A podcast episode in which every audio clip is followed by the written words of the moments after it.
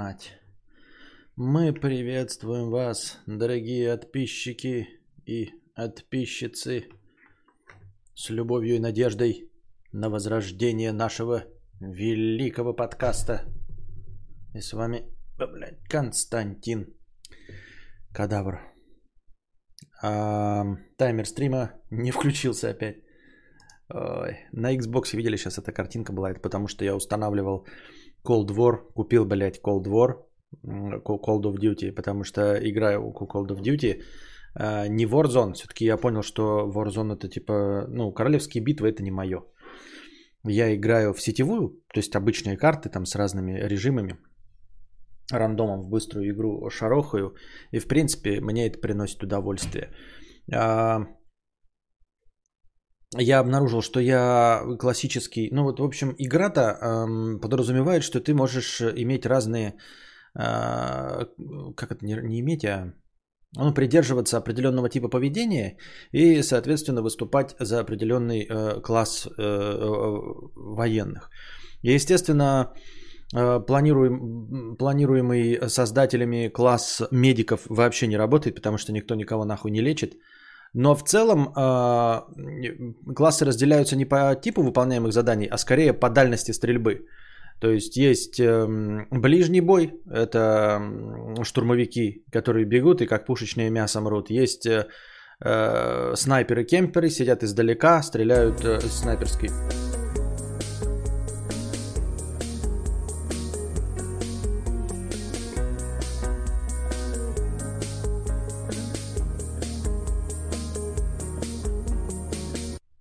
Бесят все, а ты солнышко, Константин. Спасибо большое за хорошее настроение, э, безумная кошатница. Вот, я не знаю насчет того, сколько у нас тем сегодня возникнет. Я вообще думал сначала кинуть клич на кино, но ладно, там уж посмотрим. Так вот, эм, есть э, большое спасибо за хорошее настроение, 8956. Э, а дальше посмотрим, как пойдет. У нас сегодня вообще-то воскресенье, можно было и кино посмотреть, да? Егоры поиграть и все остальное. Но вчера, например, э, стрим потребляцкого стриптиза совершенно не зашел. Никто ничего не хотел смотреть.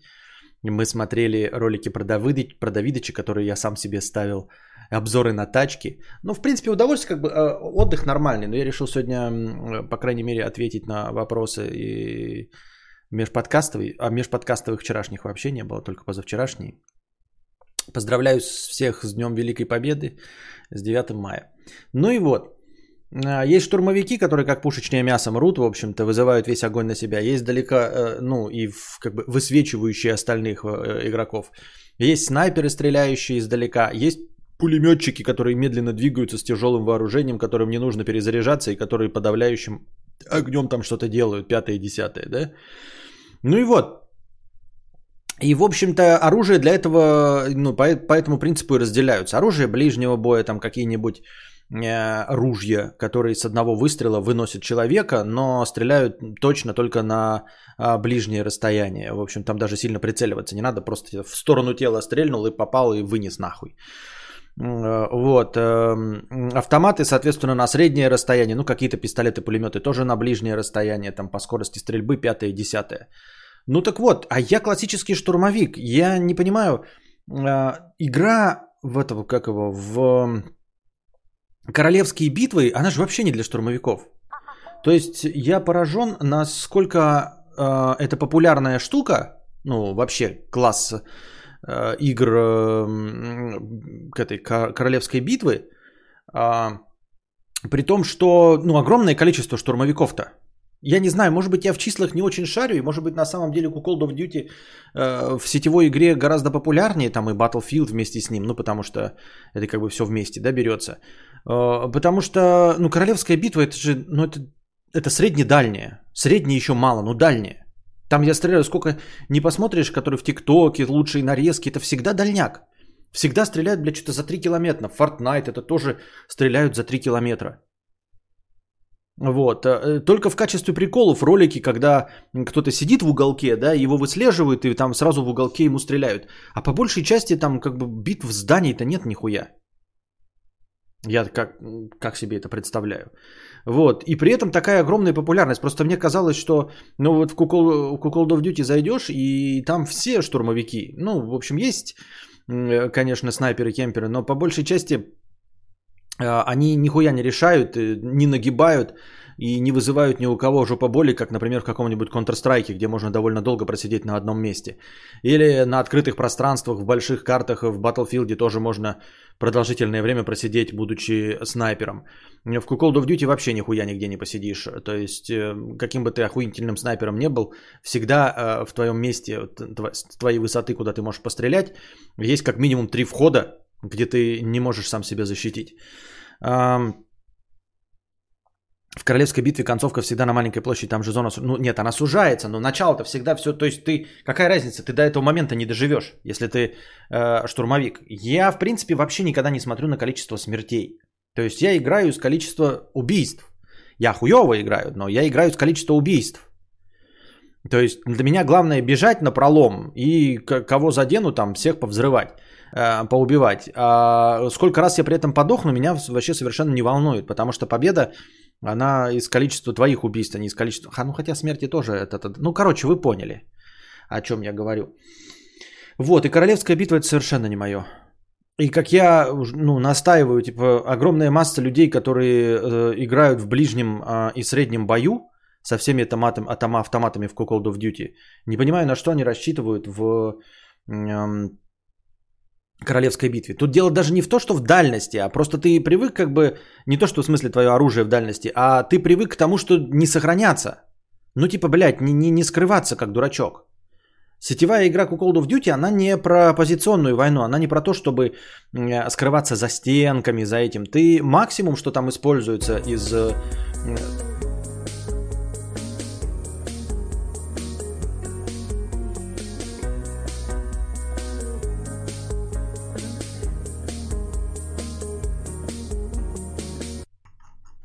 Давай я все испорчу тебе. Я что-то в настроении. Всем кадаврянцам салют. Я, папка, вы молодцы. Спасибо большое. А что, а что я испорчишь мне, в смысле? И, и, что испортишь мне? Как, как мне могут деньги испортить настроение? Я не очень понимаю. Деньги это последнее, что может испортить мне настроение. Спасибо большое. Спасибо большое за топовый донат, но мне деньги настроение никогда не портили. Спасибо большое. Так вот, а... Warzone немного другой уровень э, игры, уровень, чувак. По меркам любой игры это потно. За игру в Warzone надо молока э, за вредность давать. Ты мне или ты кому-то отвечаешь? Uh, ну и вот, я бегу, говорю, у меня количество смертей вообще не играет. И на небольшой карте я готов добежать до того же самого места. А когда в Warzone я один раз умираю, я ничего не успеваю понять, ничего, понимаете? То есть мне нужно пять раз умереть, прежде чем я начну на, набивать э, фраги. Что-нибудь типа этого. Ну и э, постепенно, если играю там почаще, то я нормально играю. Ну как средний игрок нормально играю в сетевой игре. Не как самый лох позорно, а играю я тем более с жопстика. И не забывайте, э, что мне 37 8, 3, 7 годиков. То есть как бы и возраст уже не тот, да еще и не мышка, а жопстик, и тем не менее я играю на среднем уровне. Я просто говорю, что Warzone это сложно, это не только не твое, это мало чего, там уровень выкупания, что происходит крайне высок. А, так, а ну откуда тогда популярность? Что это не нишевый продукт, вот я о чем говорю. И дело-то не в Warzone, ладно бы Warzone, а PUBG, а Fortnite. Fortnite, насколько я помню, там вообще только издалека какие-то стены строят и стреляют через эти стены. Что-то туда стены стреляют, сюда стены строят, что-то стреляют, какие-то лестницы, постоянно бегают по лестницам, по стенам, стены, лестницы, лестницы, стена, что-то стреляют. И стреляют издалека, издалека, так в Fortnite. Вообще пиздец, как издалека. А, вот.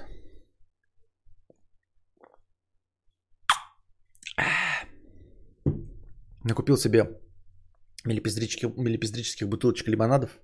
Всяких, я буду их потихонечку глушить. А, такие вот дела. Дело-то не в том, что я согласен, там сложно, не сложно, но тогда бы это был нишевый продукт, а тут такое ощущение. Ну, в общем, я зашел в Call of Duty э, сетевая игра, людей дохуя, Э, никакого ощущения того, что все покинули нас, нет. Все прекрасно там, в общем, кворум есть, играть можно, поэтому нахуй мне эти... Зачем я буду насиловать себя э, ужасами э, Resident Evil и всякие медиум? Э, и насиловать себя королевскими битвами, потому что это модно. Я же такой думаю, а зачем я? Ну попробовал, не получилось, да? И я же, когда попробовал, мне не получилось, я ударил Call of Duty. А, так, а что удалил-то, блядь? Во-первых, я прошел кампанию, прекрасно получил удовольствие. Во-вторых, там же есть сетевая игра. Прекрасная сетевая игра. Чтобы что, зачем и почему мне нужно э, тратить э, свои нервы на э, королевскую битву. И я купил сегодня Cold War. Я вчера играл в это в, э, в не Warzone, ну, в общем, вы поняли, Modern Warfare. И купил Cold War. Ебать он дорогой, пиздец, блядь. Мне, конечно, жопа полыхнула нахуй от э, цены на Cold War. Но, тем не менее, его купил. Ебал, блядь. Значит, э, Modern Warfare со всеми, блядь, текстурками, со всеми сетевыми играми и Warzone 189 гигов. И 180, блядь, гигов Cold War еще один, блядь. Нихуя там у меня Xbox на 40% диск завален а, одним Cold War. И Cold of Duty. Одним Cold of Duty. Понимаете? И вот он только сейчас докачался, я ждал там еще даже буквально в самом конце. Он докачивался у меня. Я думал, не успею к началу стрима, но докачался. Я там утром его запустил и ушел. Вот такие дела. Внеочередной донат э, простыня текста от э, Друже. Что дружит беси. Вот что хуйня.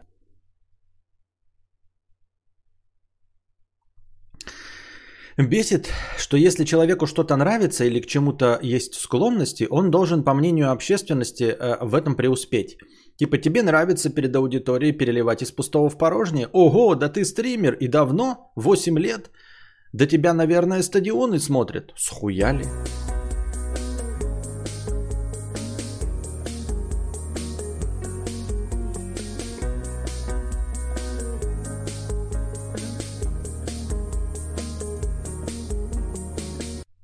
Я, знаешь, порыла ютуб, искала кого вдохновить. Не нашла. Ты один, мой персик, люблю тебя за антиполитоту.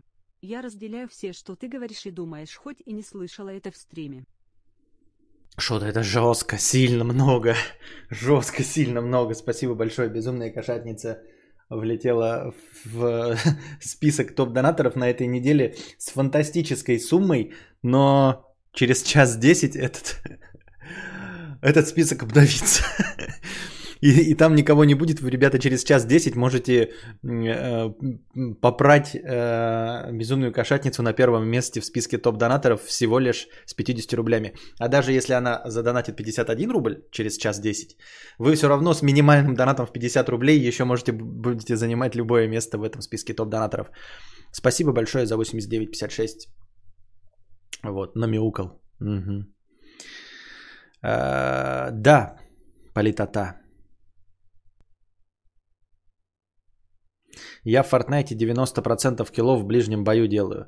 Это ни о чем не говорит, Мия. Если ты э, играешь в Fortnite 100 матчей, на 100 матчей э, ты делаешь 2, ну, там, например, 10 убийств, и 9 из них в ближнем бою, это вот, это как раз таки доказательство моей точки зрения, а не твоей.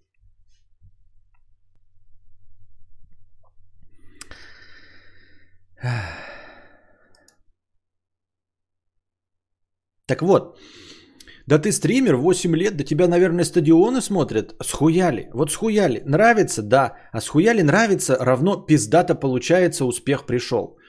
Для примера, у меня есть склонности к легкой атлетике. Тонкие кости, длинные мышцы. Я в детстве хорошо прыгал в высоту, но мне это нахуй не упало. Я не люблю ни бегать, ни прыгать.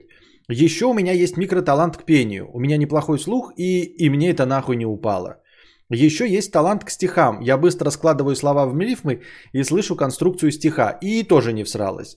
А вот что мне нравится, так это играть в Warzone, в которой если я беру топ-1 раз в месяц, то это большой успех, потому что таланта нет, но нравится.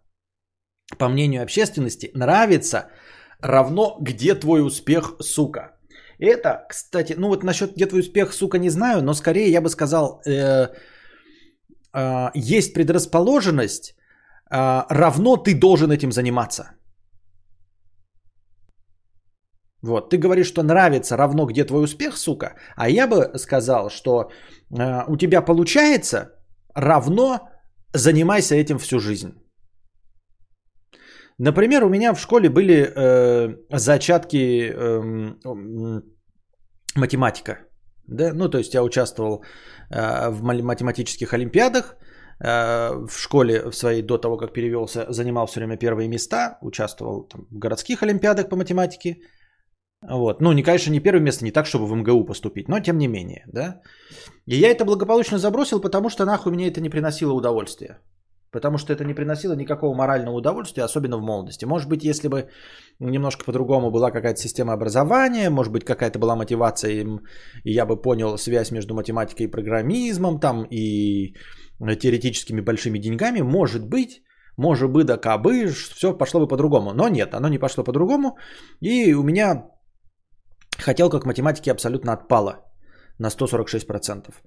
Вот, и тоже, ну, у, у, учительница до того, как я усиленно специально это все забросил, прям давила на меня, выдавливала из меня это говно, чтобы я участвовал в Олимпиадах э, Тоси-Боси 5-10. Вот, хотя это мне ничего не несло. Потом я еще и пытался получить высшее образование тоже в технической сфере, а в конечном итоге, как вы сейчас видите, я абсолютный гуманитарий э, и занимаюсь словоблудием, переливанием из пустого в порожнее. Вот. Но да, люди считают, что если у тебя что-то получается, то ты обязательно должен это любить. И обязательно должен этим заниматься. Может быть, даже если ты это не любишь, то ты должен этим заниматься хотя бы потому что тебе дан этот шанс. И как бы он, понимаешь, да, не дан кому-то другому, кто это бы хотел, поэтому ты обязан этим шансом воспользоваться. То есть просто у тебя есть такая ответственность перед человечеством. Вот тебе даны а, тонкие кости и длинные мышцы. Ты, сука, просто обязан заниматься спортом, да, и достичь каких-то результатов, там, олимпийскую медаль получить, потому что есть кто-то, кто мечтает о спорте, и у него нет этих данных, а тебе эти данные даны. То есть, если ты ими не воспользуешься, ты как бы просрешь. В общем, Вселенная насыпает там 100 очков спорта на, на популяцию. Вот, 10 очков из этих 100 спорта достались тебе, которому спорт не интересен. Но а общественности насрать, потому что Вселенная на тебя уже потратила. Деньги утрачены, потрачены. Пожалуйста, будьте здрасте, иди, сука, выступай, получай олимпийские медали, радуй нас. Как-то так.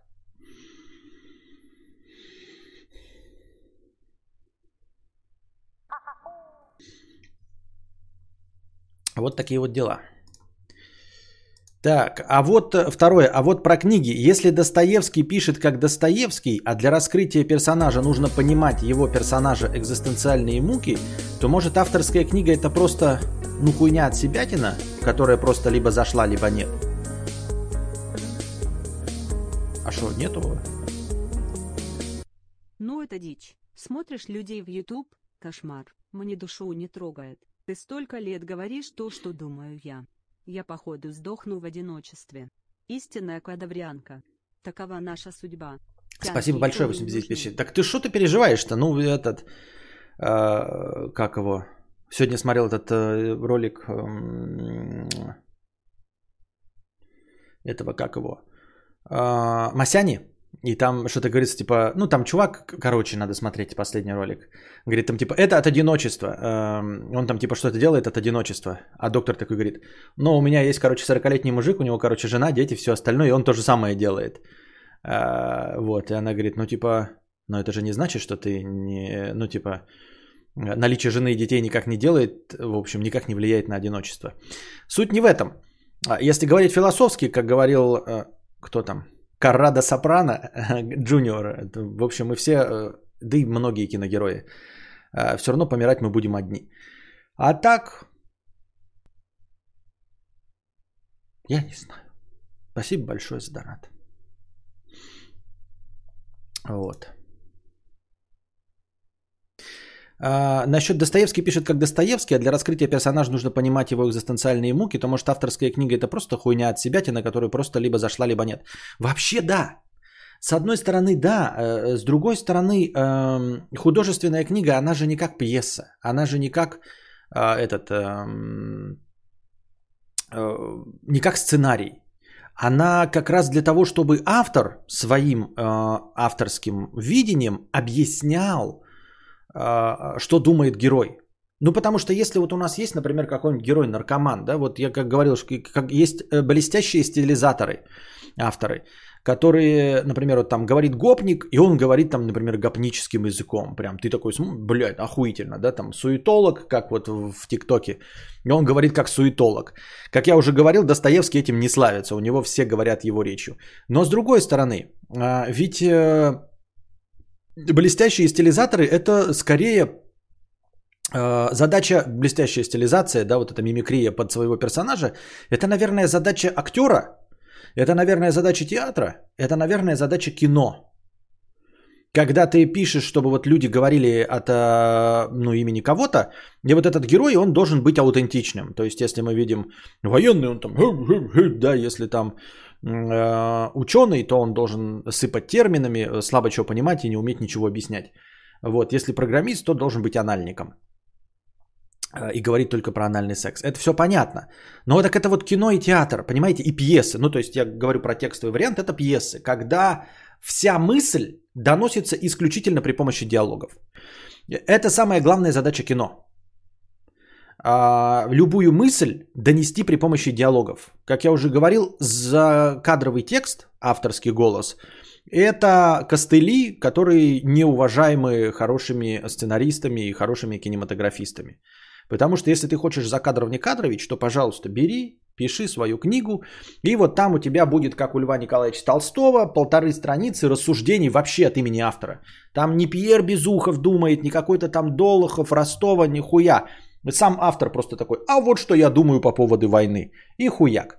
Или как Атлант расправил плечи тоже э, читаешь, а там просто э, две трети книги это мысли авторши, которая даже не скрывает, что это исключительно ее мысли, а персонажи там и так и так нахуй не нужны. Вот, поэтому э, какие могут быть претензии, по сути дела, к Достоевскому? Том, что, то, что он своим языком пересказывает, ну то есть вот если ты пересказываешь не прямой речью, то вообще никаких претензий быть не может.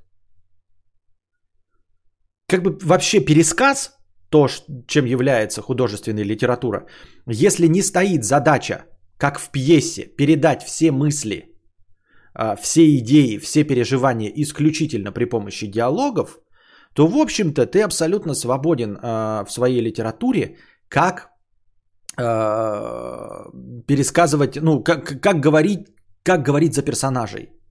Ты, в общем-то, вообще, если не хочешь стилизоваться, можешь не использовать прямую речь. Вот у тебя, э, если э, ты пишешь сценарий или пьесу, и у тебя разговаривают два гопника, то они должны там что-то, эй, типа того, что, короче, есть братуха, значит, а, вот, а у нас там а, есть моечка наша, вот мы там, я не последний человек, все дела. Ты можешь что-то там стилизовать.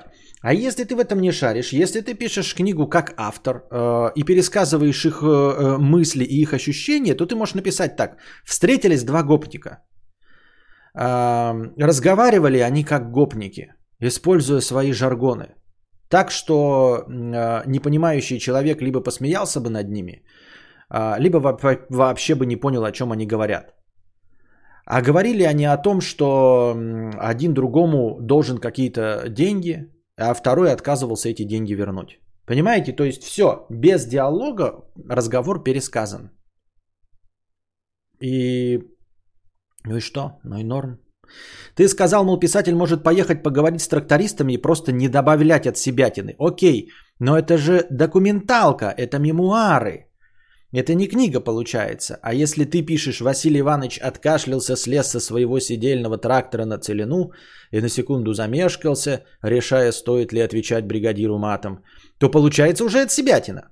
А я решил, а решил ли Василий Иванович что-то в своей голове в тот момент? Или ты сам придумал? Может, он не такой человек, может, он слез с трактора и покрыл матом всех вокруг, потому что делал так всегда. Не? Суть в том, что писатель никому ничего не должен. Понимаешь, ты вот какие-то претензии кидаешь, типа, а это уже документалка. Нет, не документалка. Вот я взял и записал полностью прямую речь трактор, тракториста. Просто взял и записал все, что он говорит. Потому что нахуй мне придумывать ничего не надо. А потом я сделал приписку, как ты написал. Василий Иванович откашлялся, слез, э, значит, э, с колхозного коня. И тут в его жилах заиграла кровь, и он почему-то вспомнил монгола-татар и подумал, что, наверное, кровь Чингисхана бурлит в нем. Именно поэтому он такой нервный. Он даже подумал сдержаться и не кричать матом. Потому что это не его сёгуны, а он не их сюзерен. Но потом он отряхнул пыль с белых волос и отмел эти странные мысли. И закричал, как всегда. «Да пошел ты нахуй, Колька!» Ничего не мешает так написать, понимаешь? Ты такой, ну это же документал. Да мне похуй, что ты там решил. Да, я записал текст, просто потому что не хочу думать. А вот эту придумал от себя, потому что я писатель. Мне похуй вообще. В общем-то, Капоты с этим идеальным убийством так и написан. Он как бы, короче, куча материала собрана, куча там этих вот этих этих, но оно, э, в смысле, прямых речей, но оно никогда, никогда не позиционировалось как документальная книга.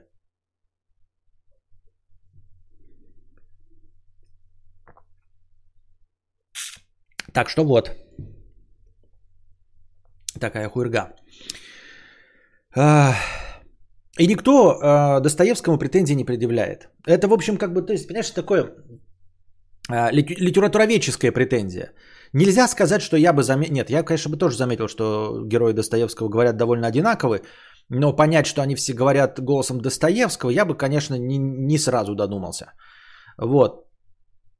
Как я как уже говорилось, некоторые эм, писатели умеют стилизовать речь.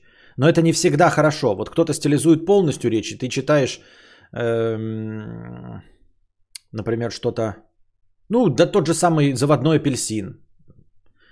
Э, если еще нормальный перевод, то ты можешь его понять. Полагаю, что для нерусскоязычных он пиздец выглядит как дерьмо. Реквием по мечте читать невозможно.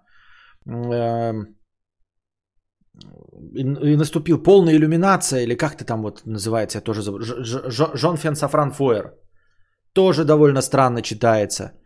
А, хотя вот тоже блестящие стилизаторы под хуй пойми что. Так что, если есть выбор э, прочитать хороший текст от э, просто блестящего рассказчика, но который будет ошибаться в стилизации персонажей, вот именно их речи, я выберу лучше такой, э, чем идеальную стилизацию под голос наркомана в «Реквиеме по мечте». Я так думаю, мне так кажется. Вот. Что ты еще хотел добавить? Ну, забыл. Немис, добро пожаловать э, в спонсоры. Становитесь спонсорами, переподписывайтесь и не забывайте становиться спонсорами еще и еще. А, этого, Лолиту тоже читаешь. Пиздец там все интеллектуалы. Я ебал, какие там все интеллектуалы в, у Набокова.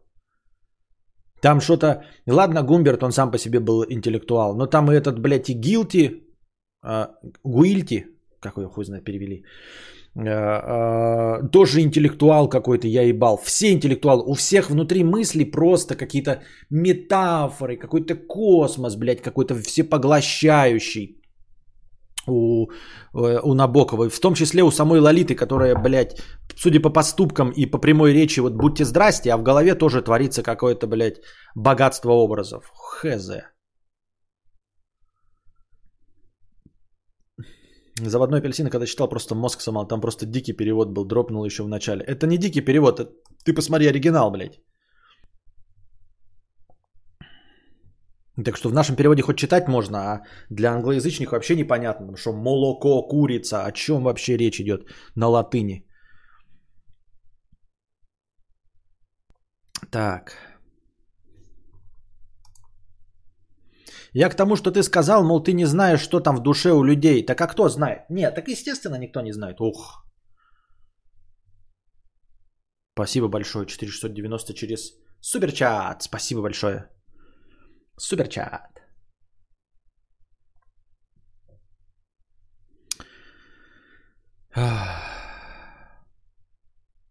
Там же расшифровки есть, нет? А там их не надо расшифровывать. Ну, я, смотря какой вы перевод читали.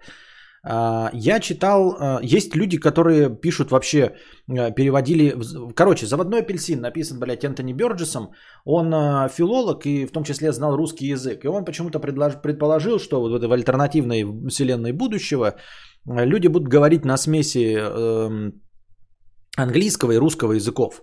Он писал на английском языке, но часть слов была написана русскими, э, э, часть слов была русскими, но написанными латиницей. Ну вот как вот, блядь, молоко. Э, вот у Брайана Молка там всякие были. Оно было написано как англи... латиницей. М-О, лузер, О-К-О. Вот, люди читали это, для них это было написано молоко. Ты знаешь, что это русскими, английскими буквами написано молоко, нормально. А для англоязычного это иностранное слово. Но оно хоть еще как-то вяжется с милком, может быть еще, хотя оно не было молоком в классическом виде. Вот, там жаргонные названия, это были простые русские слова. То есть вот он называл там старуху птица. И было написано П-Т-И-С-А, птица. Вот, и я не представляю, как это англоязычному человеку было это днище читать. То есть он это вышел и увидел эту старую птица. Человек нихуя не понимает, что за, блядь, птица ебучая. Есть, э, я в русском переводе читал, эти слова просто остались на латинице.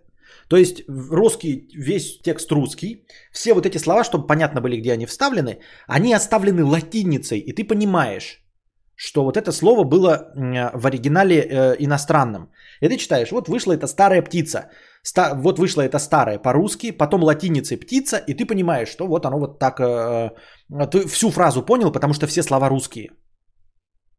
Всю фразу понял, потому что все слова русские. Но ты понял, что это слово было не так. Есть люди, которые, есть перевод, который максимально пытался в, в это, э, на обратно все переделать. То есть весь русский текст, весь английский текст переведен на русский, а вот эти русские слова, наоборот, это английские слова, написанные русскими буквами. Грубо говоря, там, где написано было в оригинале he drinks молоко, в русском варианте написано «Он выпил милк». Вот такую дресню, наверное, читать пиздец как сложно, хотя она больше похожа на правду. Тем не менее, она даже все равно не по-честному, неправда, потому что гораздо больше русскоязычных знают на начальном уровне сло, э, английские слова, такие как птица, bird, такие как молоко, milk. Э, если ты хотя бы после 90-го года э, Э, родился, то ты точно знаешь эти слова, и тебе будет несложно понять, о чем шла речь. Э, совсем не так, как э, англоязычному человеку читать русские слова, которые абсолютно для него чужды. И птица для него не имеет никакого образа со словом bird. Но вот я читал, в котором были все русские слова, кроме написанных вот латиницей, которые в оригинале были написаны латиницей. И это было нормально читать. Просто я сначала, я вообще был не в курсе, я читал это в прошлом веке первый раз – в распечатке, сам себе скачивал с э, Либру э, в прошлом веке. Я сначала думал, что это какая-то дресня с, э, это, с версткой. Что просто кто-то сканировал, и почему-то все хуево вышло, и половина слов просто транслитом написано было. Я думал, это, блядь, ну, ну, хуево сказать. То есть, я читал много книг со сканированных, и ошибки там встречались очень часто. Ошибки связаны просто с тем, что Acrobat Reader тогда был не так хорош, как сейчас – вот, книжки печатались на хуевой бумаге, поэтому, когда они сканировались, не идеально они э, определялись. Вот. А в э, э, и когда читал этот заводной апельсин, я подумал, что, видимо, там что-то, блядь, пока транспонировалось, видимо, что-то перешло в транслит. Ну и хуй с ним. И только потом, уже лет через 10, я узнал, что это была приколюха такая.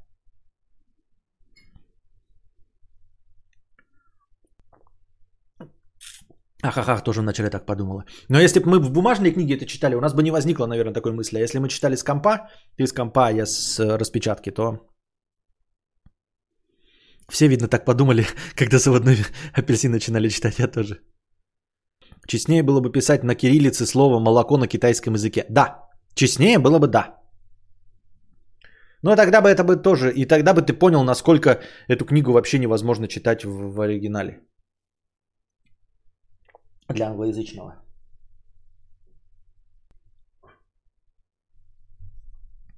На сколько часов хватит сия сумма? Я не знаю, но навряд ли мы отсидим всю эту сумму. Это же не, не так работает. Может, мы даже переместимся в кино.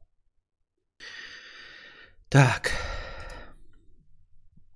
Третье.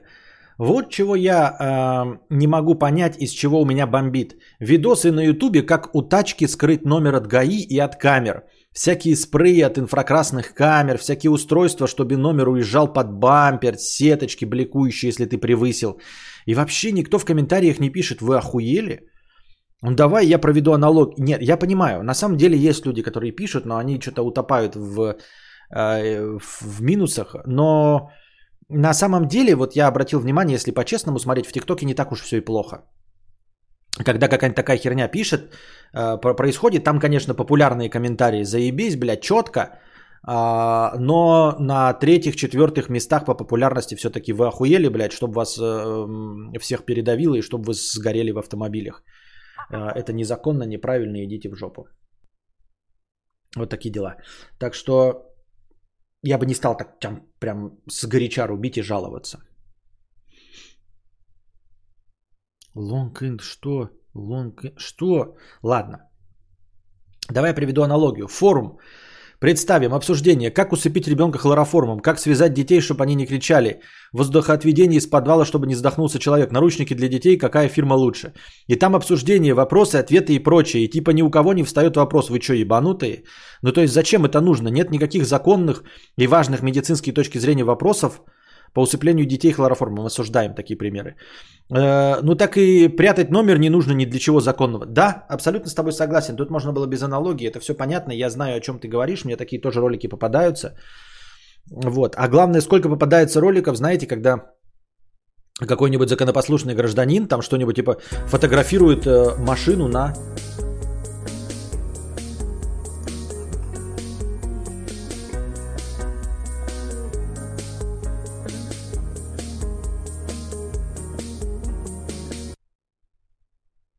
Солнышко, Толстантин, я тебя пораздражаю. Не надо кино, я дура тупая. Все доначено смотреть не смотрю, это просто тебя лично портеребанькать. Спасибо большое. Спасибо большое, безумная кошатница. Фантастическое количество настроения. Есть подозрение, что оно вообще не может закончиться, если по-честному. Спасибо было. Спасибо большое.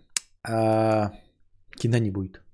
Но нет, оно просто может быть, если мы устанем, э, или я устану от беседы. Просто говорю, что сегодня же выходной, 9 э, мая. Спасибо большое. Так вот, на чем мы остановились.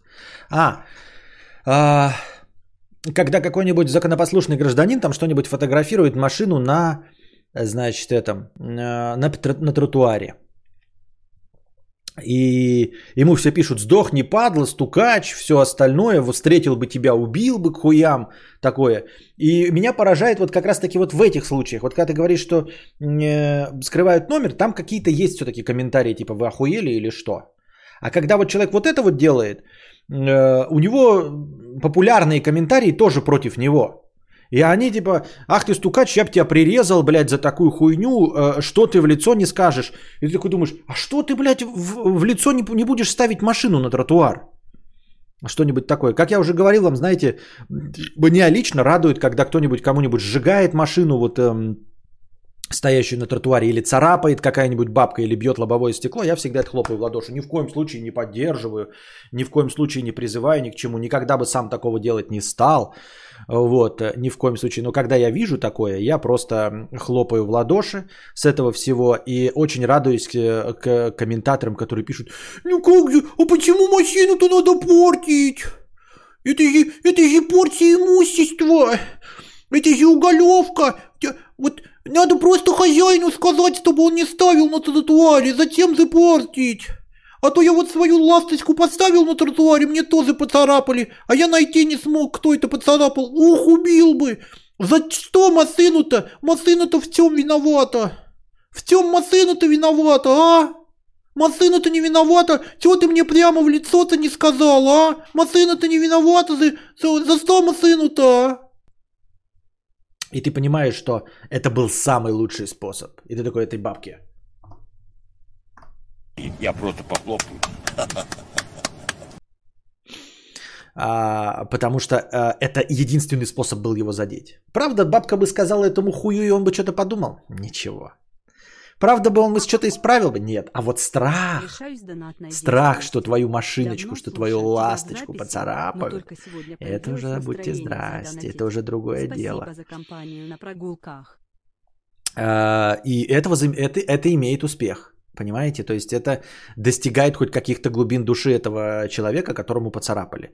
То есть ты такой, «А, буду я ставить, буду я слушать бабку или нет. А тут просто страх. То есть ты даже можешь считать, что бабка абсолютно не права. Да? Что ты имеешь право ставить на тротуаре. Все ты имеешь право. Дорогой, ты все имеешь право. Но придет бабка, и она поцарапает, ей похуй. Ну по закону ты можно на тротуаре ставить, это нигде не запрещено, бля. Нигде не запрещено. Ставь. Только бабка с гвоздем. Понимаешь? В этом и вся мякотка. Никто тебе ничего. Ставь, ставь. Но ты не будешь ставить, потому что ты боишься за свою ласточку. Потому что она для тебя дороже людей. Потому что для тебя кусок металла дороже, чем люди. Потому что для тебя кусок металла – это живое существо. Поэтому так, да. Кринж-дечь, как Константина Кадавра.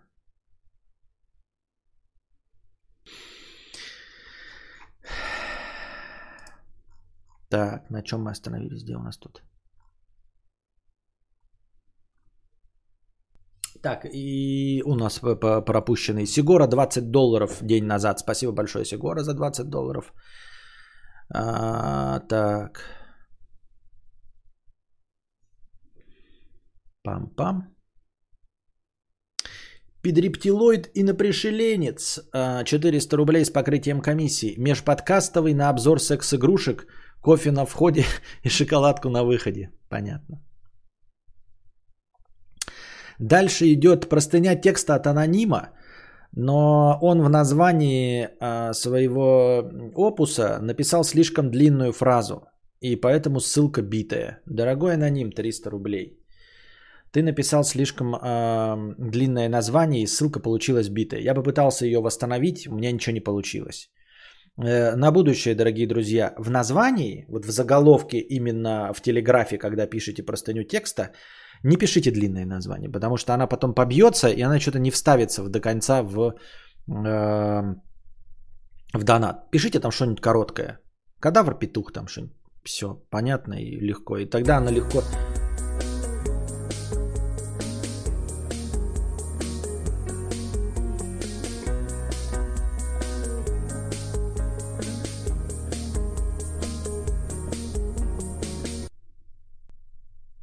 такой пирожочек, Константин. Все, кто думает так же, плюс чат. Ну, мяу-мяу. Сразу вспоминается мой старый э, ролик. Э, старый ролик вспоминается читать, думать. Пирожок с говном и песня гражданской обороны. Ты такой пирожочек, Константин. такой... Ну вот как можно прийти на стрим Константина Кадавра, это пирожочек, и подумать, что может быть что-то кроме пирожка с говном. Спасибо. Вы же тоже подумали, что пирожок с говной. Спасибо большое. Так вот, пишите короткий э, заголовок в телеграфе.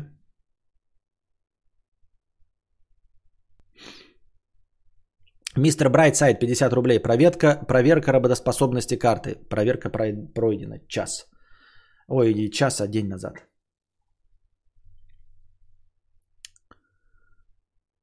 Не, ну это победа. Еще раз с праздником Великой Победы, дорогие друзья. Вот это я подарок получил, хоть и не ветеран.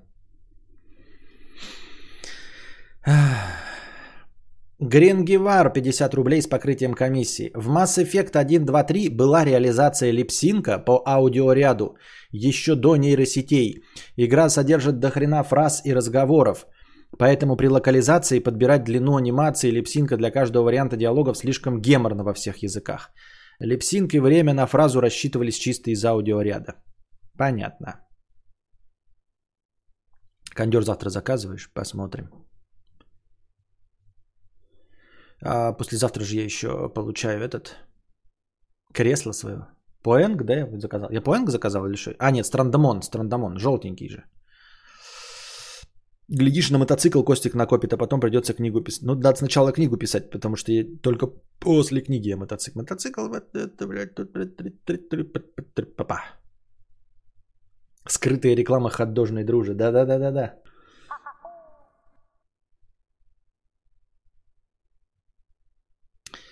А,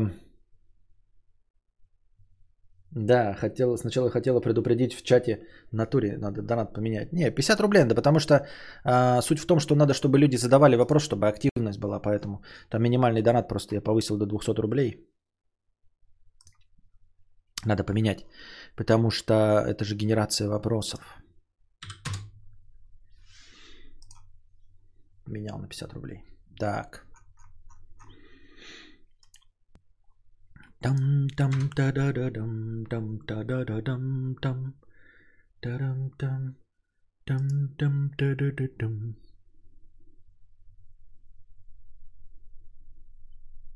Так. Яша Лава 50 рублей с покрытием комиссии. По старинке ежегодно заполняю анкету на гринку и не выигрываю, о чем пишу у себя в инсте. Сегодня я выиграл гринку. Чтобы что, зачем и почему. Как мне ныть в сторис теперь да, теперь-то, блядь. Ехать не хотел и не хочу по гринке. Поставь, плиз, видос. Здесь наши полномочия все окончены. Ну, в этой ситуации мы просто наша, это самое, мы уже, здесь наши полномочия все окончены. Ну, здесь э, хотел бы тебе, Яша Лава, процитировать... Э, о, хотел бы процитировать тебе старый анекдот, когда приходит эм, мужик к кому-то урологу или кому-то сексопатологу, 75-летний, да, э, и говорит, вот э, вы понимаете, у меня там, мне 75 лет, у меня член не стоит. Э, доктор говорит, так это нормально? А он говорит, так а вот мой сосед 77 лет, он говорит, что может за ночь три раза выебать молодуху. Доктор говорит, «Э, так вы так можете? Э, э, в смысле, как это? У меня же член не стоит. Так и вы так можете говорить. Вот и так же ты, Яша Лава. Если тебе нравится ныть о том, что ты не выиграл гринку в Инстаграме, то ты можешь продолжать ныть о том, что ты не выиграл гринку. В общем-то, в Инстаграме можно пиздеть. Рассказываю тебе секрет, да? Это интернет, друг мой. Здесь могут послать нахуй, а еще здесь можно врать. Просто легко и, блядь, врать. Понимаешь? У меня член до колен. Я не выиграл грин-карту. У меня зарплата 60... Такая. Эм, идем дальше. А...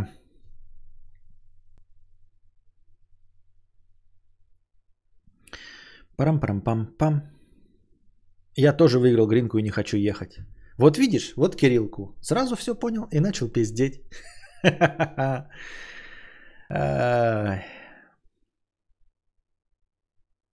Есть проблема, я уже сказал, что выиграл. Ну переобуйся. Какая проблема? Переобуйся. Это интернет, переобуйся. Сколько угодно раз можешь переобуваться.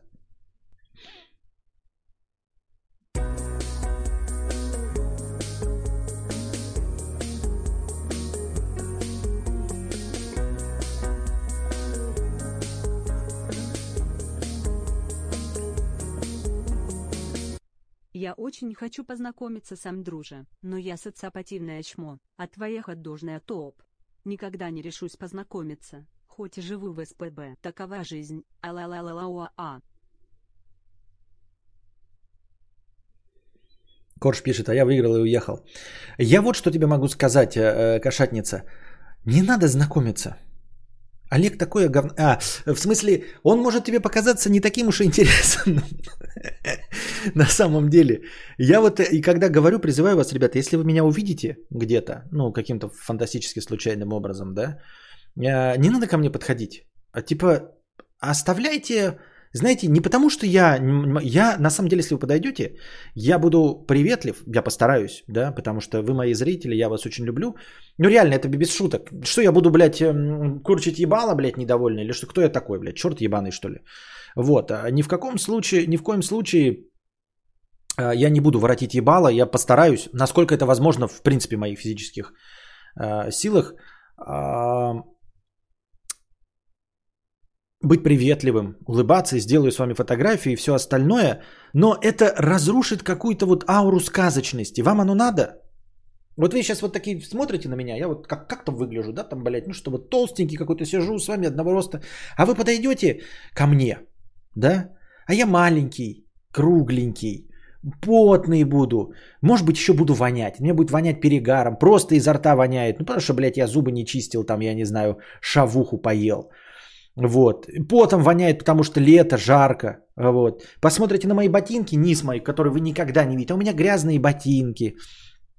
Вот. Зададите мне какой-то вопрос, а поскольку я социопат, э, ну не социопат, а как вот не очень люблю общаться и не так хорошо э, под прямыми лучами софитов э, реагирую на вопросы, я буду что-нибудь уже бегать, мекать, как-то неудобно улыбаться, и вы такие, Зачем это надо? Вот был мудрец, где-то он там в интернете в будке сидит. Хорошо, издалека выглядит вроде как мудрец. И остается мудрецом пока издалека, понимаете? А когда вы к нему подойдете, это какой-то, блядь, 37-летний, какой-то, блядь, маленький, толстый мужичонка, воняющий потом, воняет изо рта, не способный связать двух слов, красный, какой-то, блядь, весь лоснится, вот куда-то торопится, суетится, что-то, блядь, глазки бегают. Оно вам надо? Ну, по сути дела, оно вам надо.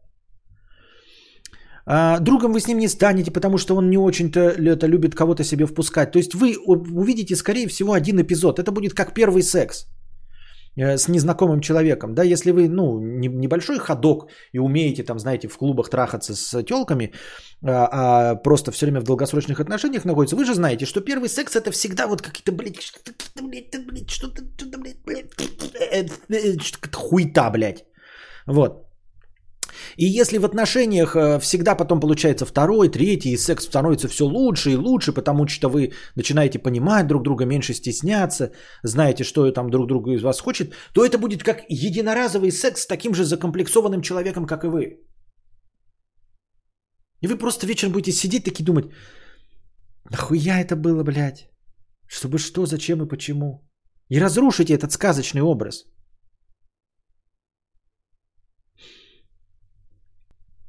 Вот. И также я думаю, что э, с дружи, если вы придете, не, не, не факт, что, конечно, будет от него потом вонять. Ну, может, если после спортивной этой там какой-нибудь. А в целом, э, ну, типа, на что идет расчет? Вот я бы хотела познакомиться, да? Вот ты пишешь, я хочу познакомиться. Для какой цели?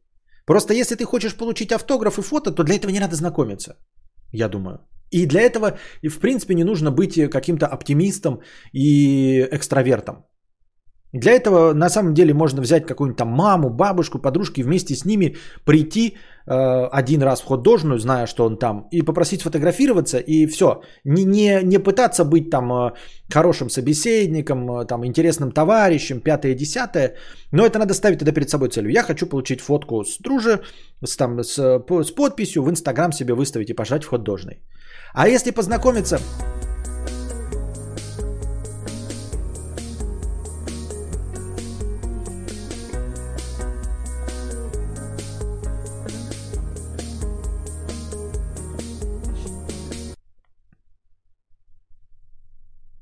никогда к тебе не подойду, Константин. Я унылая и страшная, и понимаю, что это не Айсбейби, жиза, но ты меня не бей по лицу, если осмелюсь. Вы вообще представляете, что я могу кому-нибудь по лицу ударить? Вообще представляете себе такую ситуацию? Я могу ударить по лицу только чужого ребенка, когда нет его взрослых, если он меня остопиздил. Больше я ни в какой ситуации смелости такой не наберусь. Женщину ударить по лицу, вы смеетесь что ли? Женщину можно ударить по лицу, а она же может дать сдачи. А если сдачи даст, вы что, гоните? Это же я ей по лицу, а она мне сдачи. Это же больно. Это же больно, ребята. Вы в своем уме? Как это можно бить людей? Любим бить людей, любим бить людей, любим бить людей. И бить баклуши. Мы раз, бубу, покойники, разбойники, разбойники. Пиф-паф. Вы покойники, покойники, покойники. Пиф-паф. Вы покойники, покойники, покойники. А кто увидит нас, тот сразу ахнет. И для кого-то жареным запахнет. Такое, что за пазухой мы держим. Любим людей, любим людей, любим людей. А нет, не то, все, весь текст спутал, ну ладно. Легче представить Костю, занимающийся сексом. Да. Вот. а, Ну и, собственно, говорю еще раз. Цели получить автограф – это хорошо. А цели познакомиться я вот, в общем, вижу. И, и это я сейчас э, проецирую не потому, что я там защищаю Олега, да, или, в ко- или себя. Не.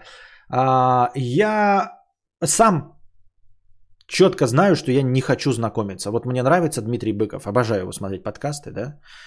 Э, Вот, э, может быть, когда-нибудь просто, чтобы посмотреть, как он выглядит вживую, там за огромные деньги я попал бы на его лекцию.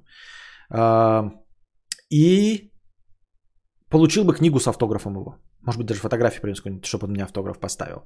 Но знакомиться с ним я не хочу. Ну, потому что, ну, не хочу, ну, то есть вот его образ, он, он мне абсолютно достаточен в интернете. Все, вот такой Дмитрий Быков, все, прекрасно, отлично. Не хочу я с ним знакомиться. Ну, это просто из тех, кого там с- сходу могу привести пример. А так-то дофига там всякие эти... а,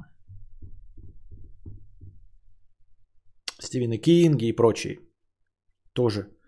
Одно дело на концерте побывать, а как-то ну, нет такого фанатизма и вот это не- нет желания. Я же, наверное, может быть, с возрастом понимаю, что люди, э, даже звезды, это просто люди. Вот. Кто-то сейчас здесь написал, сейчас вернусь. Нет. Кто, блядь, тут писал, что брал автографы и кислые щи были? Где этот комментарий? Вот, Кирилл пишет. Два раза брал автограф, оба раза у артистов были кислые щи. Неприятно. Ценность автографа не только, э, но и эмоция. Вот.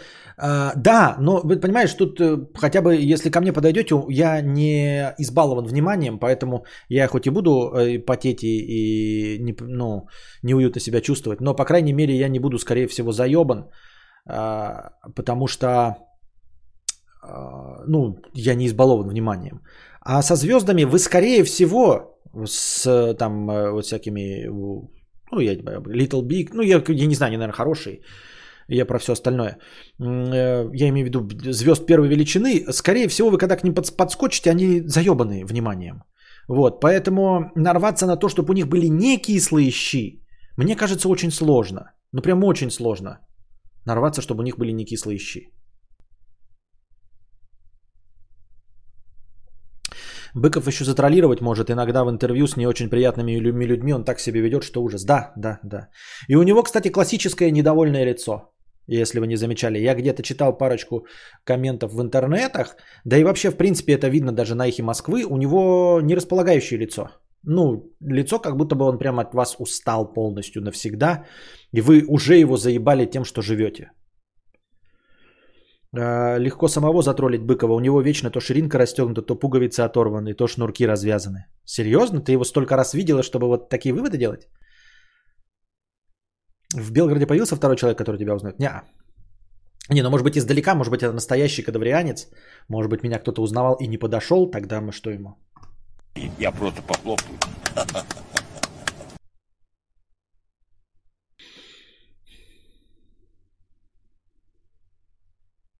У нас Дмитрий Быков читал лекцию в школе, еще был на его бесплатной лекции в Москве. Вот. Да, я много его видела, встречала в гостинице, работала на ресепшене. Понятно. Ну а что, это что, повод троллить, что у него там ширинка расстегнута и все остальное? Какая проблема? Пуговица расстегнута, шнурки развязаны, ширинка расстегнута. Фу. Дело не в щах, кадавра. Дело в том, что у тебя будет стандартная улыбка, давайте, да, э, давайте фото. А, а люди ожидают, что сейчас с тобой будут буха, тобой бухать пойдут, и ты с их мамой познакомишь. Да, да, это вот, э, наверное, тоже все зависит от образа. И э, вот как какой-нибудь там э, Константин Ступин, который вот уже почил. Ну вот такие звезды, знаете, бываете, например, я думаю, что Шнурова, его ну, люди вот знакомятся, какие-нибудь мужики, да, на улице за его песни. Они же явно не хотят, они говорят, давай пойдем выпить, пойдем выпить. Вот я поражаюсь, как Шнуров выдерживает это, да.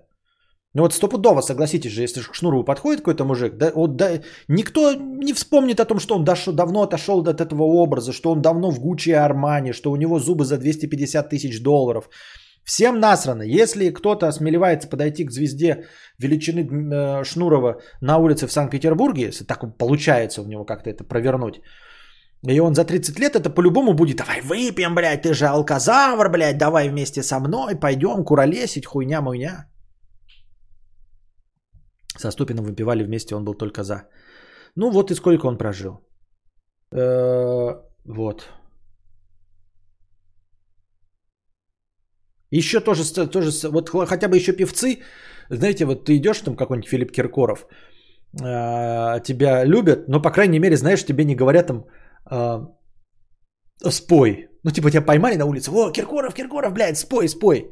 А вот как эти стендаперы все время шутят про то, что их на улице ловят, знаешь, типа, о, ты же из этого, блядь, из Comedy Club, пошути. Прикиньте, ты такой, пошутить. Чё, что? В смысле пошути?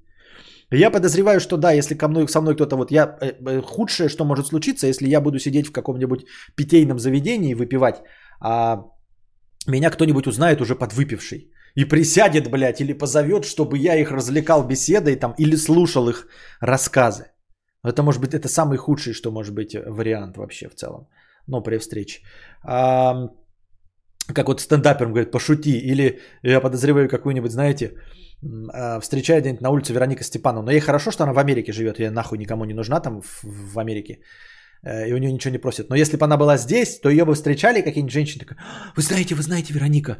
И потому что у нее же прием стоит 50 тысяч, 150, 200 тысяч, ну, какие-то бешеные бабки. Такие, знаете, ой, дайте автограф. А вот скажите, вот у меня муж, а он, значит, блядь, объелся груш. А скажите, что делать? Вот бы ее заебывали, наверное, такой. Быстро, дайте мне быстрый ответ на такую хуйню. Это как на празднике, на застольях семейных. Прям э, сыграем и послушаем. Да, вот у, у обычных людей, Мэри, это заканчивается в 5 лет, когда ты перестаешь вставать на стульчик и читать стихи, потому что ты чуть там разозлился. А у тебя это все время продолжается. Псих, скажи что-нибудь по-психотерапевтически. Да. О, час 02. Давайте устроим небольшую писинг-паузу. Небольшую писинг-паузу. Да, я в паузу не стал останавливать, потому что не убудет. Ну, в смысле, накупил себе лимонадиков.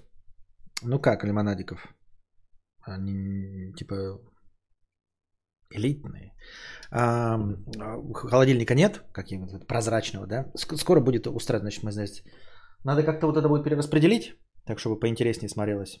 Где-то кресло, я надеюсь, что послезавтра приедет, а, желтенькое. Блять, какой же я жирный, ёб твою мать, нахуй. Брыли? Брыли?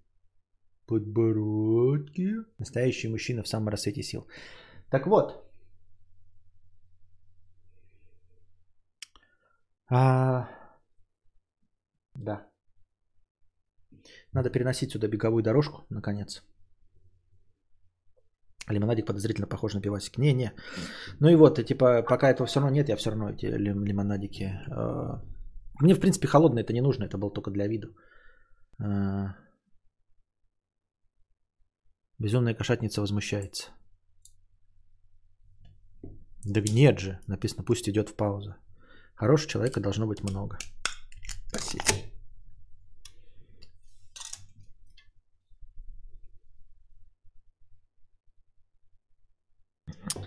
Мелограно и Оранчио.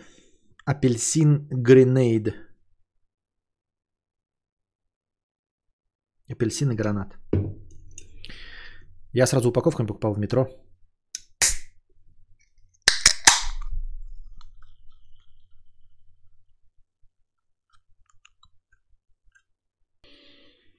Ah.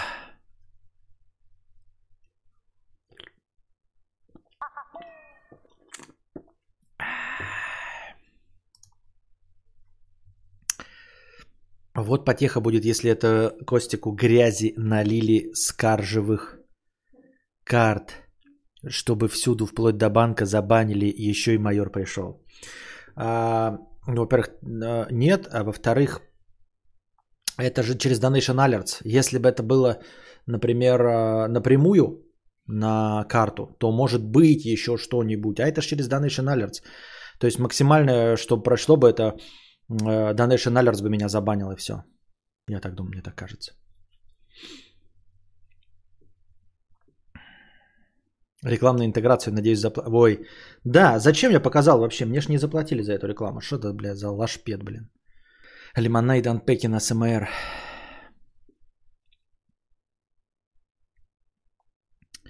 Так.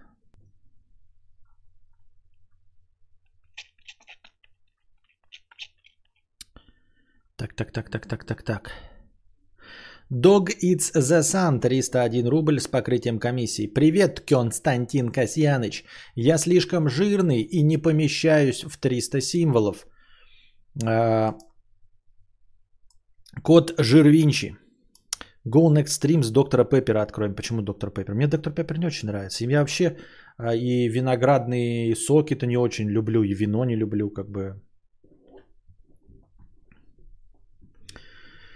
Кот Жирвинчи, ты упоминал, что со стримхатой стал меньше жрать, но все равно жирный. Проблема в том, что худеть это супер долго. Я вот стал жрать на 700 калорий меньше в сутки, похудел со 110 до 100 килограмм за 3 месяца, так как такой дефицит позволяет терять примерно как раз по 3 килограмма в месяц. Но внешние результаты я тоже не вижу. Все такая же жирная свинья. Ну да, как бы на самом-то деле это всего меньше 10% получается. Да? Со 110 до 100 это даже меньше 10%. Еще придется целый год тошнить до желаемых 75-80 килограмм, если держать этот темп. Да и вообще разница между поддержанием веса в 75 килограмм и в 100 килограмм всего лишь 300-350 калорий, что по своей сути пара унылых бутеров в сутки. В общем, не отчаивайся и продолжай не жрать лишнего, и однажды будешь стро- стройным, красивым и чрезвычайно румяным.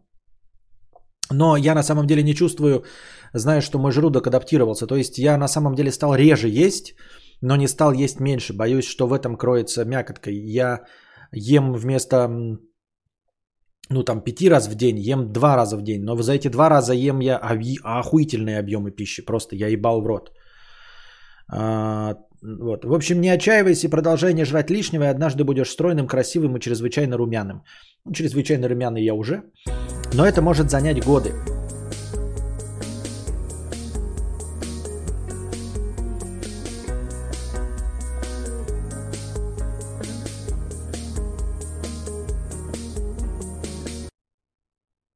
Твою карту я знаю. Поэтому только в Donation Alerts, чтобы не нервировать тебя. Ума, жду спортстримов, ибо сама страдаю на дорожке. Я тоже жду, надо наконец. Это же просто лень. Мне нужно просто... Вот вы говорите, да, разговорчивый, вся хуйня. Вы прикиньте, насколько мы с вами закомплексованные социопаты, что я уже два месяца не могу просто вызвать специально грузчиков, чтобы приехали. Мне не... Вот, вот смотрите, сколько задоначено. Разве проблема заплатить каждому грузчику по 1000 рублей за то, чтобы пронести э, 150 метров э, одну дорожку весом 90 килограмм? 4 человека. Разве с такими донатами это проблема? Нет. Я этого не делаю, потому что я не могу. Это вот незнакомым людям звонить, что-то договариваться.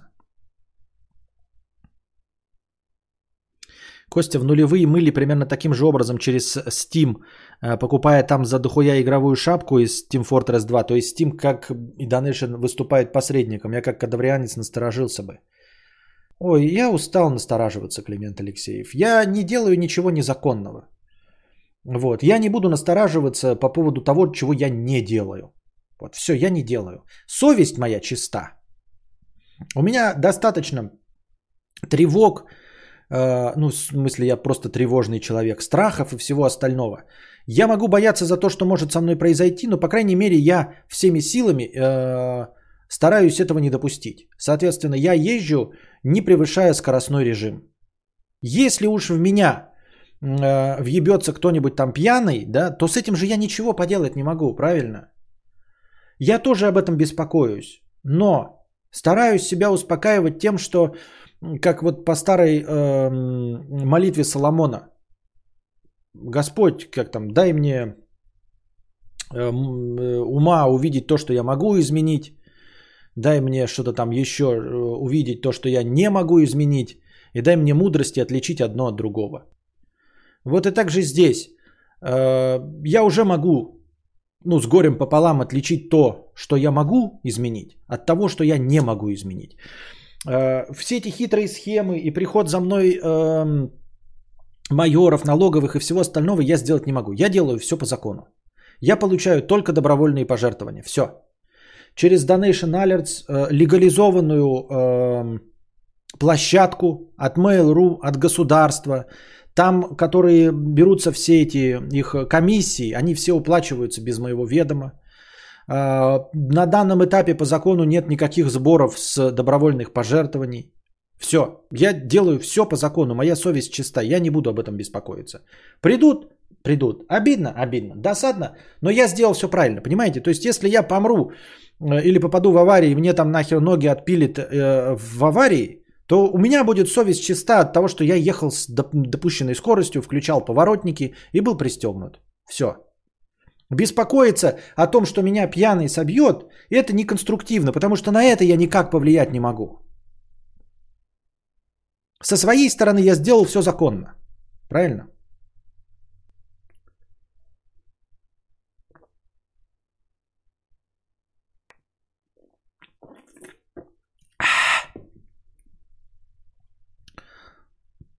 А насчет мыли деньги, да, ну Steam это, конечно, сложная схема. Ну как-то мыли, я помню, что я помню, ничего я не помню. Откуда я помню, блядь, могу?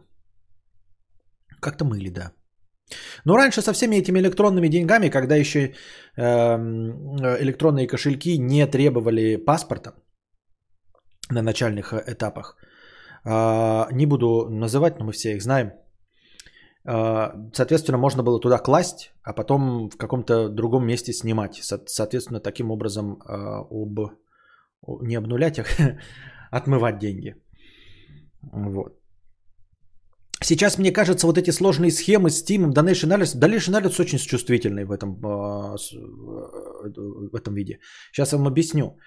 Э, на самом деле у меня длиннейшая история взаимодействия с Donation Alerts. И даже если вы захотите меня как-то подставить и напишите в донате, да, например, это тебе за то, что ты мне там, знаете, как за работу. Э, Donation Alerts не поддерживает, ну потому что это будет система обхода налогов, а выплаты типа за работу, там еще что-то, ничего за этим не последует. Потому что у меня огроменная история, а, потому что у меня живой канал, который к этому всему привязан, и на котором идут ежедневные стримы. Это будет понятно, что подстава. Вообще, в целом, Donation Alerts, ребята, даже если вы захотите это воспользоваться, никому не рекомендую. Вас очень быстро, не очень быстро, сразу поймают. С первой же транзакции вас поймают, забанят и вы не получите деньги. То есть, если вы задумаете воспользоваться Donation Alerts как системой переходной, промежуточной между получением денег от заказчика за что угодно, даже за абсолютно законные услуги. Но, но например, вы находитесь на территории Украины, как вы можете получить от россиянина деньги? Никак. Соответственно, он вам может сдонатить, а вы получите потом на украинскую карту. Так вот, деньги, пришедшие на Donation Alert, сразу будут заблокированы, и ваш аккаунт будет сразу заблокирован. Все, никаких вариантов нет, что вы за, за э, этого ли, зарегистрировали только что сейчас Donation Alerts, вам пришло 5000 рублей, все, сразу хуй, залупа, ничего не получаете, вас сразу банят. А, за этим они идеально следят. Ничего не никак. Соответственно, вы можете там, знаете, у меня э, год у вас будет история донатов, тогда вопрос, зачем вы вообще этой херней страдаете. И вы не будете рисковать своим донатным кошельком. Так что э, обойти и воспользоваться вы не сможете этой системой никак. Она очень легко и быстро это все ловит.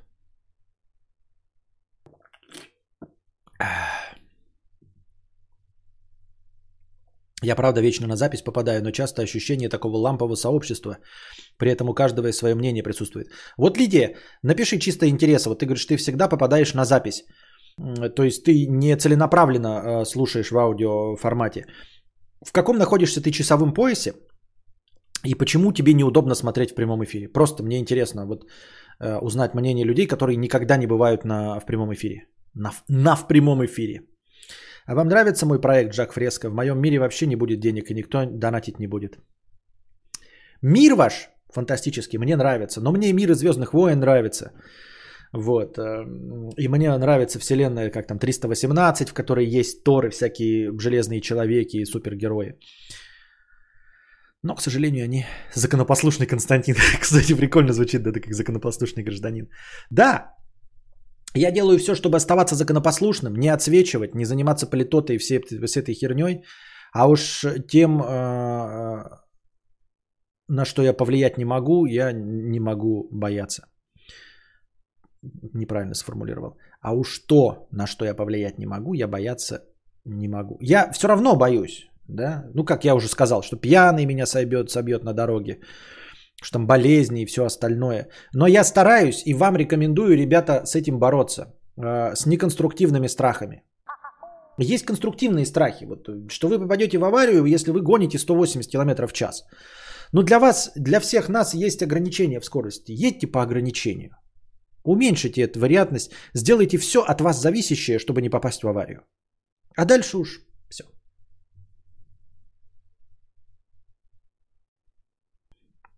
Я тоже обычно на запись попадаю, часовой поезд плюс 2 к Москве. То есть для тебя это просто сильно поздновато, да?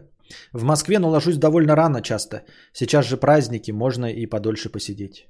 Вот, кстати, да, а, я же классическая сова, и поэтому есть вероятность, что реально просто люди, жаворонки, не попадают никак.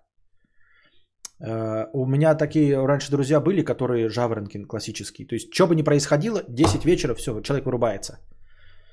Вот, блядь, хоть ты будешь на картинге ездить, блядь, с тарзанкой прыгать, все, 10 вечера, все. И э, 6 утра встает. Все. Даже если он в 22 часа вырубился, блядь, от 4 бутылок водки, вот, э, от кокаинума и от шлюх, все равно в 6 утра чх, свежак, готов идти на работу.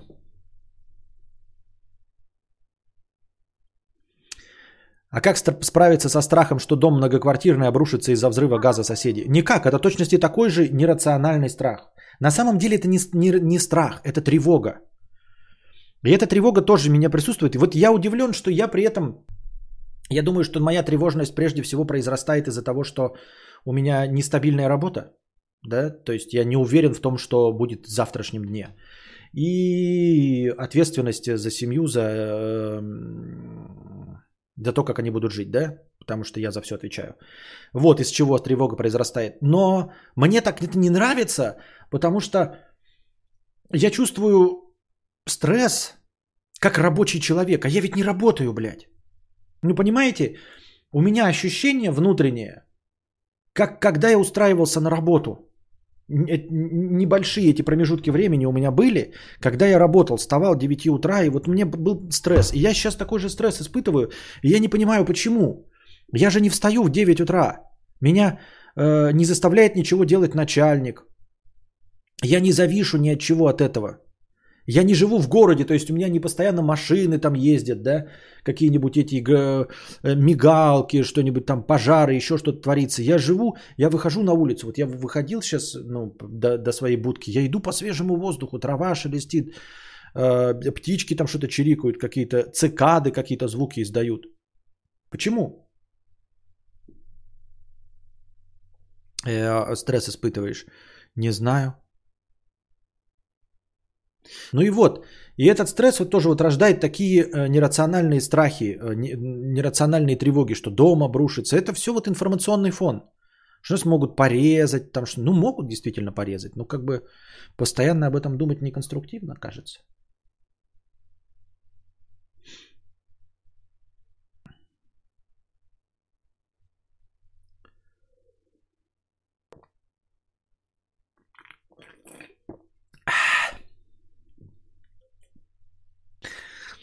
Донатов 75к, а в топ-донаторах 50, 50 рублевки. Все ясно, автор накрутил.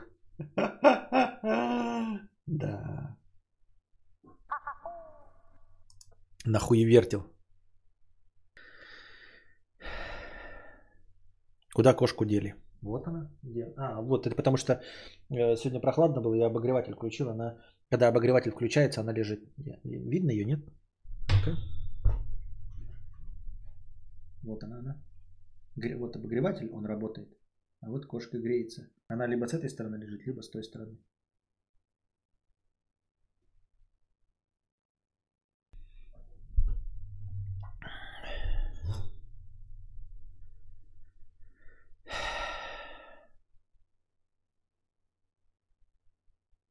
Это да, я помогаю только кошачьим приютам и Константину, он котик моего ума.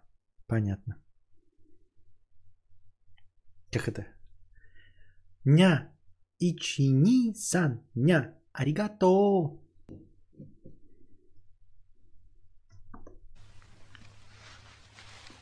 Это какой-то позор?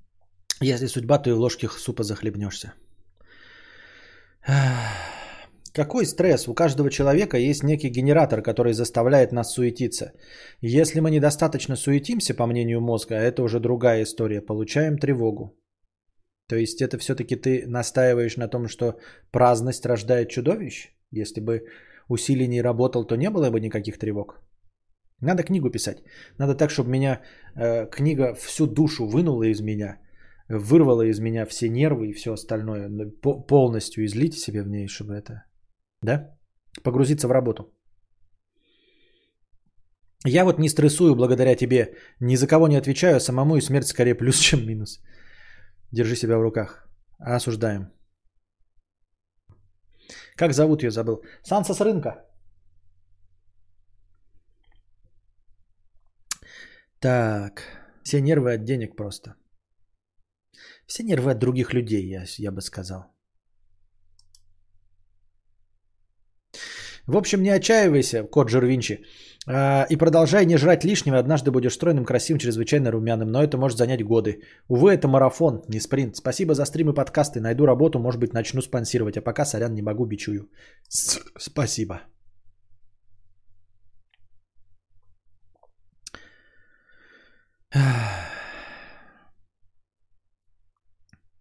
Все деньги от нервов. Александр, 13,5 долларов. Лишаюсь донатной девственности. Давно слушаю тебя в записи, но только сегодня появилось настроение задонатить. Спасибо за компанию на прогулках. Пожалуйста. Пидрептилоиды на пришеленец. 200 рублей с покрытием комиссии. Есть ли возможность сохранять киностримы и потреблятские стриптизы? Не могу смотреть из-за разницы во времени. Донат э, на шоколадка на выходе.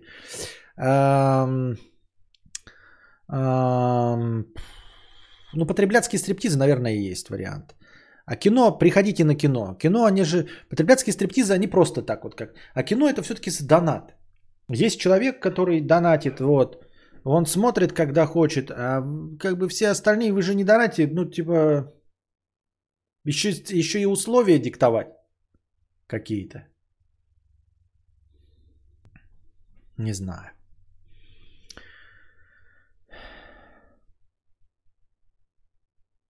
Шоколадка на выходе 200 рублей с покрытием комиссии. Сначала хотела предупредить в чате, что минимальный донат остался 200 рублей с потребляцкого стриптиза, но никто не страдает, я смотрю. Может стоит оставить? Ха-ха-ха-ха-ха. Не, оставлять не стоит, потому что, говорю, это генератор вопросов.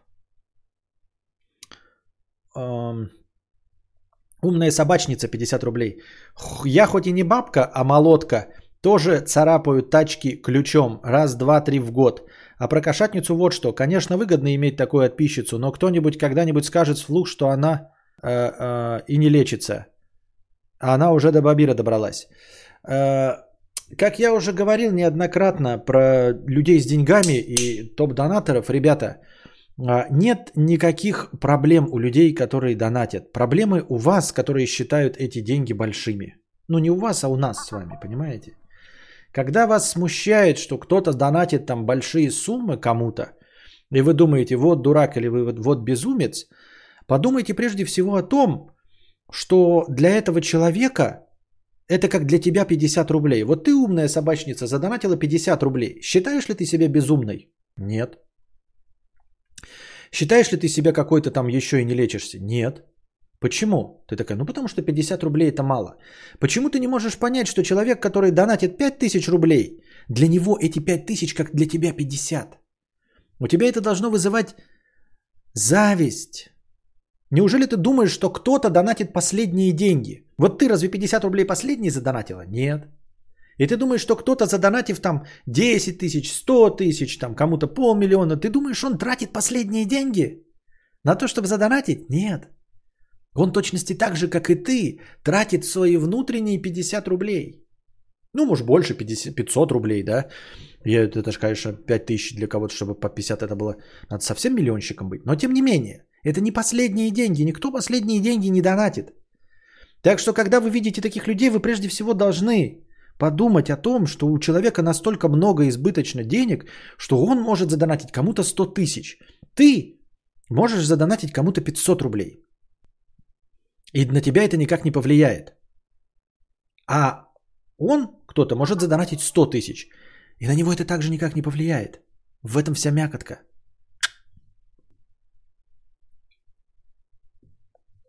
Так что когда... Я уже обговорил об этом неоднократно. Я бы лучше хотел быть человеком, который может донатить 100 тысяч рублей. Понимаешь? Хотел бы я быть человеком, который такой, бля, а сколько мне можно задонатить, блядь? Ну, задонатить 100 тысяч. Какого же, насколько бы я, наверное, был тогда успешен. То есть вот эти донаты это вершинка айсберга. Какой же, вот у тебя 50 рублей вершинка айсберга. И твой доход там 60 тысяч рублей. А кто-то донатит 100 тысяч. И это вершинка айсберга. Какой же там внизу айсберг? Ёба-боба. Понимаешь? Я вот тоже раньше завидовал тем, кому много донатит, а потом начал завидовать именно тем, кто может себе позволить донатить такие суммы. Именно, именно. Тут еще такая фишка клеит, э, кроется, ребята. Э, с этим же приходит популярность. Популярность не всегда такая уж и приятная штука, да? То есть э, тебе донатят 100 тысяч рублей, ты получаешь, конечно, эти 100 тысяч рублей. Вот. Но ты торгуешь ебалом. Все знают, как ты выглядишь, тебе могут подскочить. А человек зарабатывает каким-то совершенно другим, непубличным трудом такие деньги, что может задонатить тебе 100 тысяч. Вопрос Константину. Константин, хотел бы ты получать донаты по 100 тысяч рублей? Или хотел бы ты, Константин, быть неизвестным, но иметь возможность легко и просто донатить 100 тысяч рублей? Ответ очевиден. Но ответ очевиден, согласитесь. Не знаю, как вы, ребята, может, вы хотите э, судьбу, как у меня, там, типа, хотели бы радоваться, сидеть при честном народе, при двух, двух сотнях человек, и чтобы все знали, как вы выглядите, может быть, может быть, это для вас кайфа.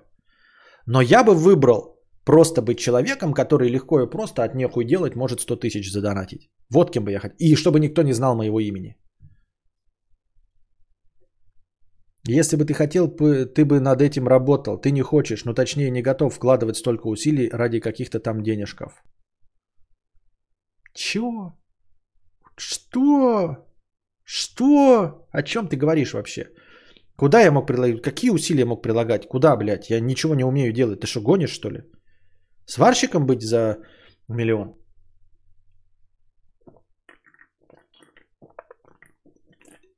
Певцом ртом, так я петь не умею. Зачем завидовать? Это деструктив. Нужно думать, что сделать для того, чтобы мочь задонатить стак 100к. Так я не завидую. Ну, в смысле, я завидую так. Это не, ну, я не завидую людям, у которых, я знаю, что ничего для этого сделать не могу. Это не конструктив тоже. Вы просто мало работаете. Дворник, работай больше, чтобы больше заработать. Да-да-да-да-да-да.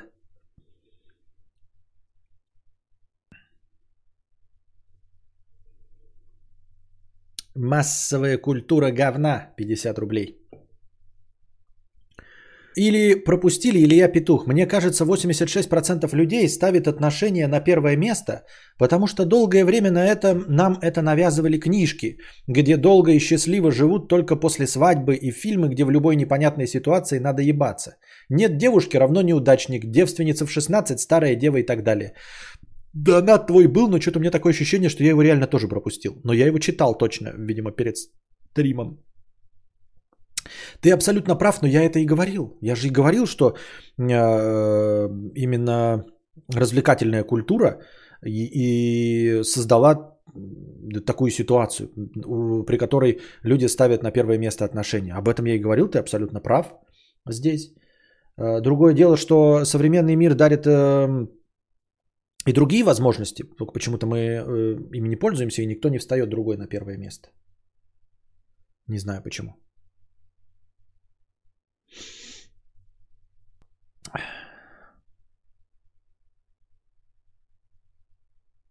Я эту шейхессу кошатницу на стримах Куваева видел. Там тоже...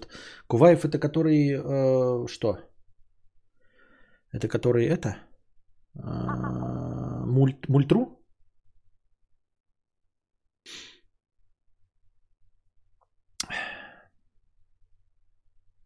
Масяня, да? Масяня. Так, песен пауза. Точнее, даже давайте перекурная пауза, а я открою окошко, что мне-то жарко что-то.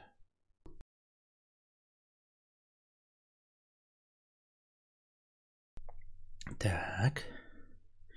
Неудобно. Из этих, блин, вот я в банке сейчас не чувствую, сколько напитка, и слишком быстро его пью. Это нехорошо. Ну, все-таки это же не чистая вода. Просто мы когда смотрели с вами этот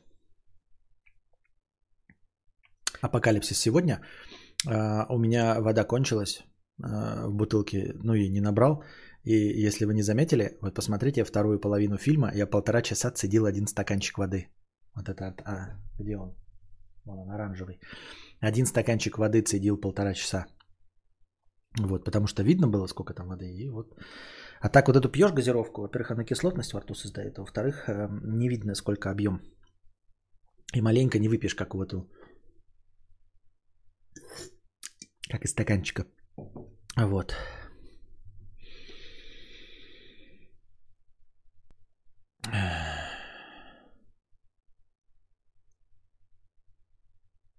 Так. Апокалипсис сегодня пиздатейший фильм оказался. Да, неплохой. Сейчас посмотрел, но еще лучше мне показался, чем в предыдущие разы. А... Анальные ограждения и навесы. Посмотрел прохождение Резика 8. Это скорее шутер, чем хоррор. Тебе и снайперку дают, и гранатомет, и там очень красивые интерьеры в замке. Сложно только э, боссам э, в уязвимые места попадать с жопстиком, наверное. Самый топ торговец, улучшатель оружия, натуральный кадавр. Да? А, ну, я не знаю, я не могу. Мне Делакруа сказал, что если уж Делакруа, я как-то доверяю почему-то его вкусу, хз, он сказал, что типа нельзя в две игры одной. Я не дошел даже Биохазард. Биохазард пиздец какой угнетающий. Как вспомню, что там еще целую корабельную эту проходить главу, у меня прям упадок сил наступает. А, и Резик 8 мне товарищ тоже проходит. А, начинающий стример. А, он не говорит его рекламировать, поэтому я пока ничего не делаю. Ох, ты кошка в игрушку поиграла, что ли? Ничего себе. В игрушку поиграла. Серьезно. Понравилось. Ну ты даешь. Вот. А, такие дела.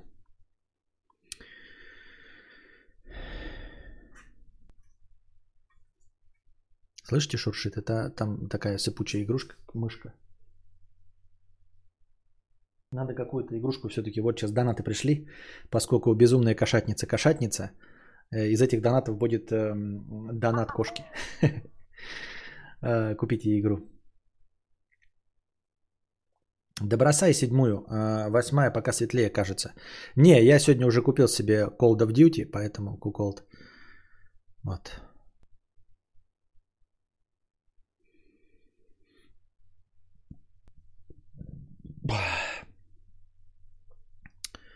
Да и Джеззи 50 рублей. Да не будет никто отмывать 70 тысяч. Это капля в море для тех, кто занимается об... обдалом. Игра банально не стоит свеч. В чате у фантазеров фантазия разыгралась. Э, кошатница подняла планку на новый уровень. Кости, хорошего вечера. В чате я, кстати, походу забанен. Знать бы почему. Лол. Хочу заметить, что в Resident Evil 7 остался эпилог, который интересный по сюжету и объясняет многое, что было непонятно в основной игре. Но если прям кошмары снятся, то хз. Да, кошмары снятся. А, там говорят, какой-то будет... Ну, я, в общем, не говорят. Я же спойлов не боюсь. Я не знаю, может быть, досмотреть просто э, какого-нибудь у Куплинова до, до прохождения. Хотя, а, ну да, только хотел сказать, что он не на русском играет, а там же нет русского языка. Warzone и Call of Duty не одна и та же игра. Warzone это чисто одна карта с э, королевской битвой, а Call of Duty там, во-первых, компания, а во-вторых, сетевая игра. Подскажите, пожалуйста, как называется видео или отрезок его про то, что в школе а, один решает за всех, второй веселит и так далее. И переносится все это на офис. Спасибо. У меня такой видос есть? Ну, это как обычно, я нихуя не помню, что у меня есть, что мне жарковато.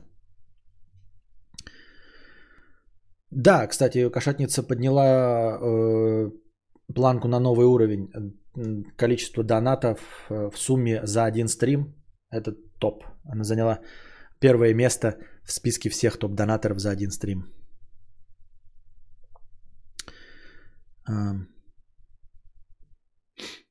Да-да-да, как в КС можно бегать. Маленький, как в КС можно бегать. Корчагин Иван, 50 рублей. Первое. Константин, добрый вечер. Живу с девушкой, нам 21 год. Завели себе собаку. На прогулке познакомились с женатой парой собачников. Им чуть за 30. Обменялись контактами и несколько раз гуляли вместе. В какой-то момент они позвали нас в гости. Нас это удивило, так как ничего общего кроме собак у нас нет. Решили сходить. Сейчас прям будет какая-то охуительная история, которой мы, конечно же, поверим. Про э, свингерство, наверное, да? Решили сходить. Честно говоря, ждали какой-то подставы в виде оргии или э, зазывания в секту. В итоге мы просто посидели, поговорили о собаках, поели и попили их дорогого вина. Все бы ничего, но они вновь позвали нас к себе в гости смотреть кино на прожекторе. Напомню, что в общих интересах у нас так и не появилось. Мы просто сидим, говорим о собакам, едим и пьем их дорогое вино. Чувствуется какая-то подвоха. Что хуйня и что движет такими людьми? Ради чего они продолжают нас звать к себе? Или это мы два психопата и пытаемся найти сакральный смысл, а два 30-летних человека просто хорошие люди и хотят с нами общаться? А, Я не знаю, честно говоря, Иван, но скорее всего я бы среагировал точности так же, как вы. Я бы э, какой-то увидел в этом подвох. Э, Вон Мэри пишет, ес, це замануха. Неудивительно, я думаю, что все в чате тоже скажут, что это замануха, подстава и прочее сектантство, потому что... Ну а кто здесь в чате сидит, кроме как никадаврианцы? А? Я вас умоляю. Конечно, здесь ты услышишь только одно мнение. Это подстава, секта, ничего хорошего из этого не выйдет. Но, наверное, где-то в мире существуют люди, которые хотят общаться. Но я бы подумал так же, как и вы. Я бы в целом, конечно, никогда не купился, и мы бы не пошли никому в гости на, вот, на, на основании того, что познакомились на улице с какой-то парой. Прямо скажем нет. С другой стороны, может быть, это что-то хорошее, и вам действительно предложат оргию, просто пока еще недостаточно пропальпировали почву. Это, знаете, сначала вы посидели с собаками, попили вина, теперь они вас позвали смотреть кино на проекторе, и вы такие, и включается кино, знаете, там такие, как, как в этой комедии, которая, знаете, там такая, вот это наш сын, это наша собака, такой, вот это мой член, извините, это, вот это. и также здесь такие, знаете, включает включается кино, вы смотрите кино, а потом жестко там вдруг обрывается, и там видео, как они ебутся прям страшенным образом, да, все в масле, в грязи, э, в сгущенке, в клубнике, в наручниках, и, такие, и это длится это 5 секунд, и такая тишина, они такие, ой, извините, наверное, на кассете старая запись оказалась. Как же она туда попала? И потом дальше идет фильм. А вы такие сидите и понимаете, что как в фильме «Монстра», когда на флешке видео, понимаете, это не видеокассета, там не может случайно в середине фильма что-то оказаться. И вы такие сидите, такие, вам по 21 год, и вы понимаете, как работают технологии, что проектор работает с циферок, что там цифровой файл, что в середине не может быть случайно что-то записано, что это не видеокассета, блядь, это не пленка, ничего подобного.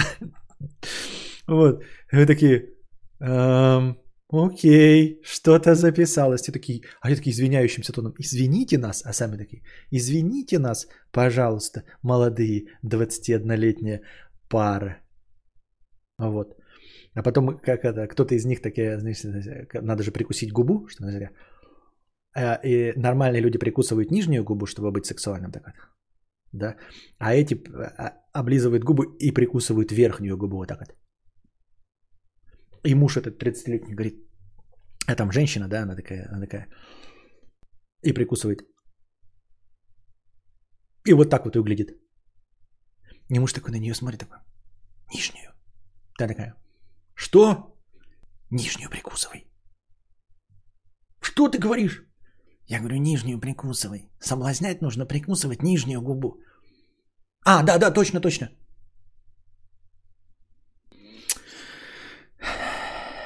Такие дела, дорогие друзья, такие дела. В общем, короче, если вы увидели, как они вдвоем сидят вот с таким видом, то вы сразу не пугайтесь. Возможно, они просто спутали, какую губу нужно прикусывать. Извините нас, пожалуйста, приходите к нам еще.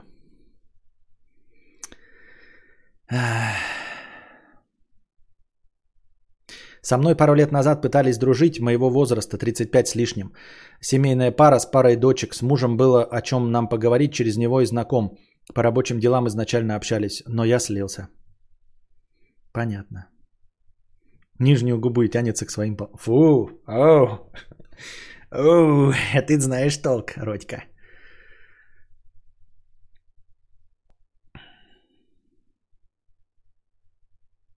Соседи подумают, что я с ума сошел от жизни в одиночестве из-за внезапного смеха посреди ночи. Только зашел, а тут уже важный топик обсуждения. За это я люблю данный подкаст.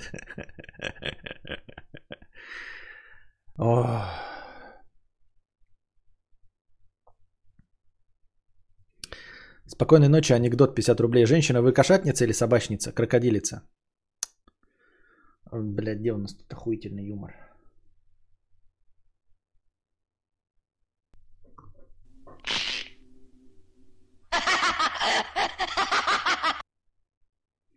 Кадавр, ты физуха не занимался когда-нибудь отжимания, там турнички? Ну, в детстве, в глубоком, конечно, занимался. Ну, как занимался? Ну, мог подтянуться 10 раз. 34. 50 рублей. Вот я смотрю на тебя, постоянно говорящего про деньги, деньги, деньги, и вижу, что деньги ты нихуя не любишь. Ты нихуя же, блядь, не делаешь. Вот я знаю заочно чела, который тоже говорит про деньги, типа постоянно что-то мутит, делает то, что ему не нравится, но приносит нал. А ты нихуя не любишь и их не любишь. А, скорее правда, да? Ну, то есть я так э, философски смотрю на вещи, и я не согласен все делать за деньги. Я деньги люблю, но я всегда смотрю, стоит ли овчинка выделки. Потому что, ну, это все оправдание, конечно, тебе покажется. Но тем не менее, я не верю в то, что просто все мероприятия приносят деньги. И как я уже сказал, я не бьюсь головой о стену. Вот я такой человек. То есть деньги имеют смысл, когда они приходят легко. Если они не приходят легко, если ты не делаешь что-то с удовольствием, то это не имеет смысла. Конечно, можно я не знаю, работать на вахте, шахтером и тоже приносить больше денег, чем я. Но для кого-то это э, норма, но я так не могу. А, и даже я думаю, что люди все равно стремятся к тому, чтобы деньги получать на халяву. Никто не хвастается тем, что работал как черт, понимаете, и заработал деньги. Всегда классно, когда ты говоришь, вот я получил деньги, ну, по твоему мнению, или ты преподносишь это как не за хуй собачий. Понимаете? Потому что если за хуй собачий, то оно как бы и нахуй не надо. Потому что за хуй собачий, а, это, в этом нет никакой гордости. Понимаете, ребята, я вкалывал по 12 часов в сутки. Без выходных, без отпусков.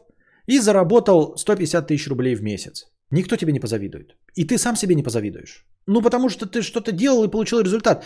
Фишка в том, что ты прикладываешь меньше усилий получаешь больше результат. Дело не, не в халяве, а именно в том, чтобы нагнуть Вселенную. Для того, чтобы получить максимально эффективный результат. Мякотка в том, чтобы прилагать 20% усилий и получать 80% результата. Нет никакой крутости прикладывать 80% усилий и получать 20% результата. Понимаете? И мы все к этому стремимся. Но мне кажется, я честен в этом с вами. Я хочу получать деньги с удовольствием. А если не с удовольствием, то деньги не настолько хороши, чтобы сгладить отрицательные моменты. Если я еще больше погружусь в стресс, если я еще больше погружусь в страхи, там еще во что-то, и потом получу за какой-то миллион долларов, ну вот как я и говорил про преступную деятельность, да, э, наверное, мафиозники в США, вот э, итальянские, они получают, посмотришь на дом Тони Сопрано, он охуительный, но я бы никогда так не стал делать, если мы говорим вот о твоем примере, что я э, не суечусь. Я не суечусь и никогда так суетиться не буду. Не в плане прикладываемых усилий, а в плане того, что э, овчинка не стоит выделки. С седыми волосами быть при смерти из-за того, что у тебя сердце не выдерживает, это не мой вариант. Я деньги люблю, но я понимаю, что они не могут э, дать спокойствие души. За них много можно купить. За них можно купить э, вещи в дом, обустроить свое жилище, э, я не знаю, положить деньги на будущее Костика, там, чтобы накопить на квартиру, там что-то машины. Но я не куплю свои нервы, не куплю свое спокойствие за эти деньги. Ни за какие деньги не куплю свое спокойствие. Понимаете? Вот, поэтому, я, нет, конечно, могу, если вот мне просто дадут миллион, и я останусь чистым с совестью перед вами, это хорошо. Если бы я был там каким-то программистом, зарабатывал 250 тысяч в месяц, это было бы прекрасно. Но у меня, к сожалению, таких данных нет, я уже слишком стар для такого дерьма. И навряд ли я добьюсь в этом успеха. Э, это, как я говорю, что я не вижу э, варианта, что я смогу нагнуть систему, поэтому мне нужны стопроцентные варианты. Ты скажешь, так может, может ты пойдешь в программисты и пойдешь? Так я пойду в программисты, а все равно зарабатывать не буду. И может быть даже буду хорошим программистом, но я не умею торговать э, собой как специалистом, потому что если бы я умел, я бы и здесь зарабатывал эти бешеные деньги. Поэтому я не согласен потратить 4 года на образование программиста, чтобы стать э, среднячком и вполне возможно, что еще и не стать высокооплачиваемым специалистом. Вот. Если бы пришли деньги лишние, то я бы, конечно, там переехал в домик на юге Франции, обложился забором, пятое и десятое, и мне бы это дало чуть побольше спокойствия, например. Вот. Но таких денег мне не приходит пока с моими усилиями. А с приложением больших усилий, как я уже говорю, я буду получать больше стресса, я буду получать меньше удовольствия от жизни, и деньги не смогут это скрасить. Это возвращает нас к фундаментальной мысли. Зарабатывать много денег, например, много работая, и покупать себе плойку, в которой у тебя нет времени играть. Вот о чем мякотка. Покупать э, плоек сколько угодно, но играть в них некогда. И есть люди, которые, да, действительно, как твой товарищ, который говорит, тоже не любит деньги, делает все через это, и вот приносит нал. А потом ему некогда играть в плойку. Я не согласен так. То есть, если момент будет на, на, находиться, типа, рвать жопу, купить плойку и не иметь возможности в нее играть, то тогда мне не нужна плойка. Мне не нужны тогда деньги на эту плойку, понимаешь? И да, я считаю, что все равно в целом это называется любить деньги.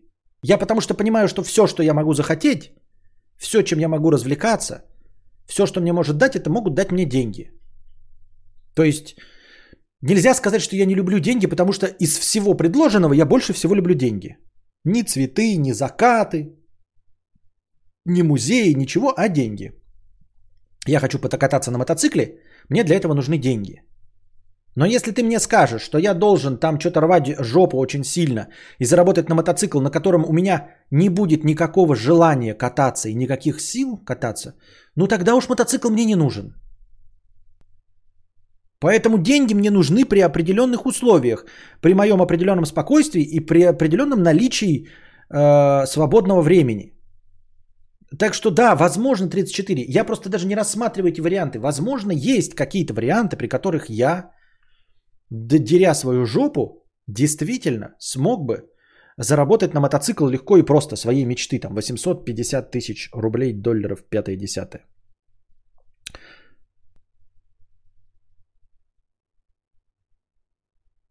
А. Но если я не смогу на нем кататься, то мне это не надо. Мне не нужен супер классный мотоцикл, на котором у меня нет времени и нет желания кататься. Классная штука за чужие деньги, за чужие деньги заработать, но при том, чтобы заказчик был доволен, и он доволен, и ты доволен, всем кайф. Ты э, развился и заработал, и он тоже. Поэтому я и стараюсь заработать деньги своим творчеством, твоим творчеством. Ну, то есть тем, что я с вами разговариваю, тем, что мне нравится. В точности так же, как художника и актеры – вот он полтора месяца вкалывает по 12-20 часов, грим на себя накладывает, чтобы выглядеть как люди X. Вот. И получает за это миллионы долларов. В этом мечта. Я хочу получать миллионы долларов как актер. Я не хочу получать миллионы долларов просто круглые сутки э, по 12 часов вкалывая. Это не имеет никакого для меня смысла. И я, в общем-то, и пропагандирую такую точку зрения. Нет смысла в деньгах, если вы тратите все на них время свободное.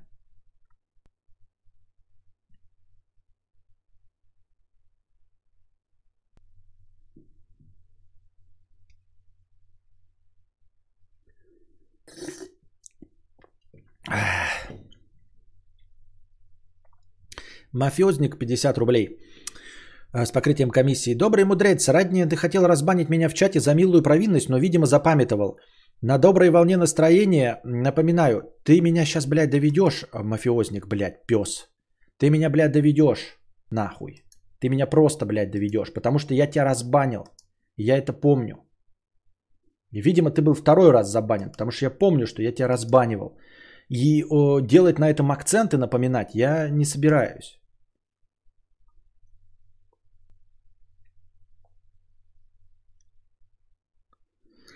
Актер самая простая работа на площадке и самая оплачиваемая. Ну, я не говорю так вот, просто это в идеальных условиях. Никто же из нас не актер.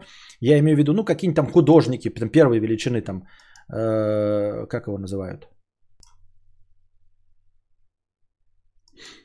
Э, Ника Сафронов, вот. Ника Сафронов, Сальвадор Дали. Это для меня э, величина одного порядка. Ника Сафронов, Сальвадор Дали. Слушай, мафиозник, а ты не разбаниваешься. Видимо, YouTube против тебя целиком и полностью. Я нажимаю разбанить, а ничего не происходит. Он спрашивает разбанить, я говорю разбанить. Но ты не разбаниваешься. Напиши письмо Ютубу, мафиозник. У меня тут мои полномочия все. Я реально нажимаю разбанить. И он спрашивает разбанить, я говорю да, и он не разбанивает.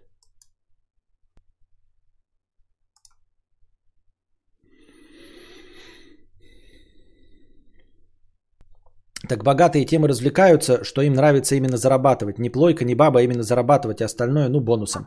И это уже другой разговор. И это уже эм, э, разговор э, о людях совсем другого порядка мы до такого никогда не дойдем. То есть э, даже если я стану Джонни Деппом или Сальвадором Дали, или кто-нибудь из вас станет Сальвадором Дали или Никосом Сафроновым, мы все равно до такой стадии не дойдем. Та стадия, в которой люди зарабатывают, чтобы зарабатывать, когда уже присыщаются всем этим, это заработки миллиардов.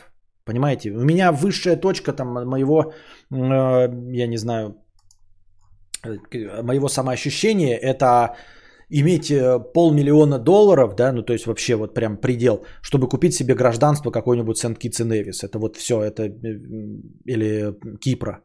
Все, больше ничего не надо от этой жизни. Это я добился всего, можно лечь и помирать. А когда ты говоришь, что люди вот любят зарабатывать, это заработки от, от миллиарда. Кадавр не понял, что в таких случаях как раз и говорят, что деньги не главное. Это вот называется лицемерие. Это и называется деньги главное. Я это называю деньги главное. Э, в основном богатые люди, это которым уже достался капитал, бизнес по наследству, и они заложники этих денег, ибо велика вероятность просрать все полимеры, накопленные предыдущими поколениями.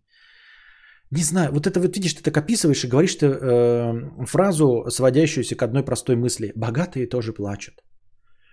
Э, эм, проверка тебя медными трубами, проверка богатством. Как я уже говорил, ну проверьте меня богатством.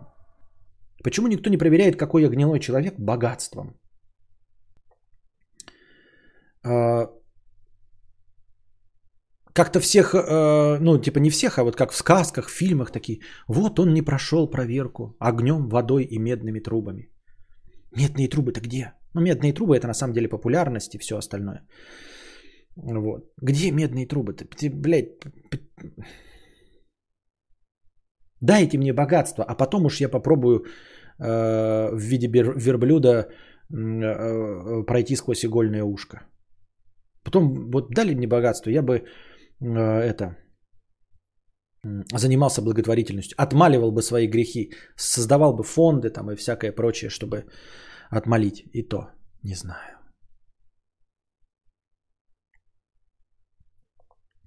Нужно хотя бы 2 миллиона для покупки гражданства себе, семье, и чтобы было на что жить пару лет. Понятно, специалисты подъехали.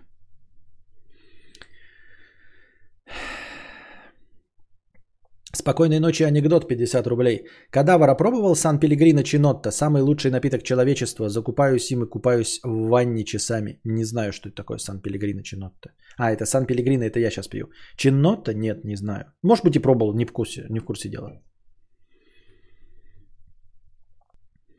Фелихо 50 рублей. Завидую тебе, чувак. В 36 лет со спокойной совестью жить до хера стоит.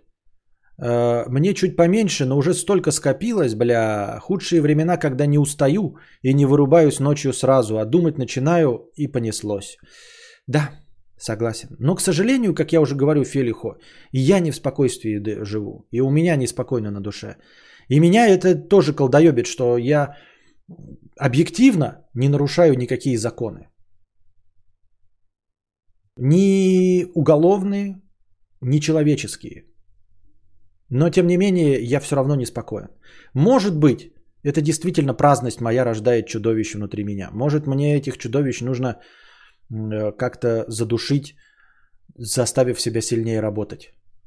В любом виде сильнее. Может, физический труд, я не знаю. Может, книги писать. Может быть, там удариться в блогерство, хуёгерство. Я черт его знает. Может быть, действительно слишком много свободного пространства в голове, э, в котором возникают эм, случайные флуктуации, которые приводят к э, тревогам. Просто я думал о переезде, пальпировал почву, так сказать, осталось только деньги заработать. Понятно. Как я и говорил, понимаешь, я тоже так же э, м, минут э, 30, час, э, два сижу и пальпирую, какие есть хорошие классные мотоциклы, а потом понимаю, что нужно просто деньги на мотоцикл. То есть не нужно выбирать, типа, вот этот мотоцикл получше, этот похуже. Все сводится к тому, что если бы у тебя были деньги, ты просто бы купил все мотоциклы, которые тебе нравятся. Это же машины. Ага. Вот давайте смотреть правде в глаза. Все, что мы выбираем по части покупок и потребления, оно просто тупо сводится к тому, что нам не хватает денег. Такие, ага, купить машину с DSG автоматом, блядь, или на ручной. Купить мне машину, значит, восстановленный э, El Camino 69 года или новый Volkswagen э, Golf GTI. Знаешь, какой ответ на твой вопрос? Купи обе. Вот что такое деньги. Это когда ты не сидишь и не думаешь, какую кофеварку выбрать. Ты все кофеварки берешь. Ну, не все, а ну, которые тебя смущают. Все. И сидишь, так, купить мне этот дом, вот этот дом поближе, но он дороже. А вот этот подальше, но он подольше, э, по- по- по- побольше. Нет, ты бы просто купил подороже и поближе, понимаете? Нет компромиссов, когда у тебя есть деньги. Если есть деньги, то компромиссы не нужны. Ты покупаешь самый удобный дом в самом удобном месте. Ты покупаешь самую машину, которая, блядь, содержит все опции, которые тебе нужны. Вот Костя взял и купил обе консоли и доволен. Самая верная тактика. Именно. Я не участвую в консоли срачах. Я захожу на ДТФ, смотрю на них и радуюсь. И никогда не, не ставлю ни лайки, ни плойка дрочером, ни Xbox дрочером. Мне их а, доводы нахуй не упали вообще обои. У меня подписка PS э, Plus на плойке годовая, у меня Xbox Ultimate на Xbox. Я сижу, и они там спорят, ой, больше эксклюзивов на Sony. А ты такой, ой, а у тех Xbox Game Pass Ultimate и много игр. А мне похую. У меня они обе есть. Ну вот сейчас мой заработок такой, что я могу себе позволить две сансоли. Вот я себе две сансоли позволил. И вот они у меня обе есть. И я этот гештальт полностью закрыл, понимаете? У меня нет срача между вот нами, я с вами не обсуждаю, кто это лучше, потому что да мне пофигу. Понимаете, мне пофигу. А где твой игровой ПК, консоли, холоп? А я не хочу игровой ПК. Понимаешь, у меня есть Lamborghini, да, и у меня есть эм, э, супер джип какой-нибудь. Ну, какой там супер джип? Lexus э, LX 400. То есть есть у меня Lamborghini PlayStation и Lexus. А ты мне говоришь, а где твой, блядь, трактор К-700? Извини меня, дорогая Мия, трактор К-700 мне не нужен. Я не собираюсь землю копать. Он мне никогда не нужен, я его не рассматривал вообще. Согласен, это как выбор флагмана. Взял себе iPhone и Samsung S21 Ultra Pro и Huawei и кайфуешь. Это свобода. Да. Не надо думать, где, блядь, камера лучше. Ты просто купил оба. Такой, фоткаю, чих-чих. Так, здесь мне фотка нравится больше, блядь. Играю с этим такой. Что-то надоел мне это ебаное ведро. Хуяк поставил. Все, все. Гранд Чироки Куколд. Если политические блогеры получали по миллиону в месяц, переквалифицировался бы? Нет. Политота это как, э, ну, политота в нашем современном мире, эм, это слишком опасно. М-м-м. Это не опасно, э, нет, не настолько опасно физически, это нервно. Это нервно. Понимаете? Это прям, ну, прям нервно. Я представляю себе, сколько хейта получают внутри, получают какие-нибудь Клава Кока, которые абсолютно позитивны, да? Вот там Дима Гордей, там еще какие-нибудь получают сколько хейта. Вот, и просто будучи, э, ну, аполитичным блогером ты получаешь, а представляю, какая потому что э, ты, приняв любую из позиций, ты становишься врагом другой половины, а они у нас наполовину на половину разделились, понимаете?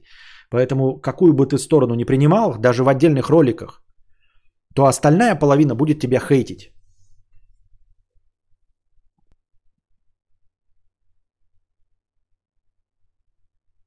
Чел с тремя телами телефонами ходит, точно кадаврианец. Ага.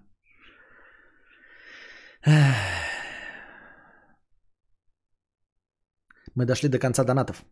Что у нас там по новостям?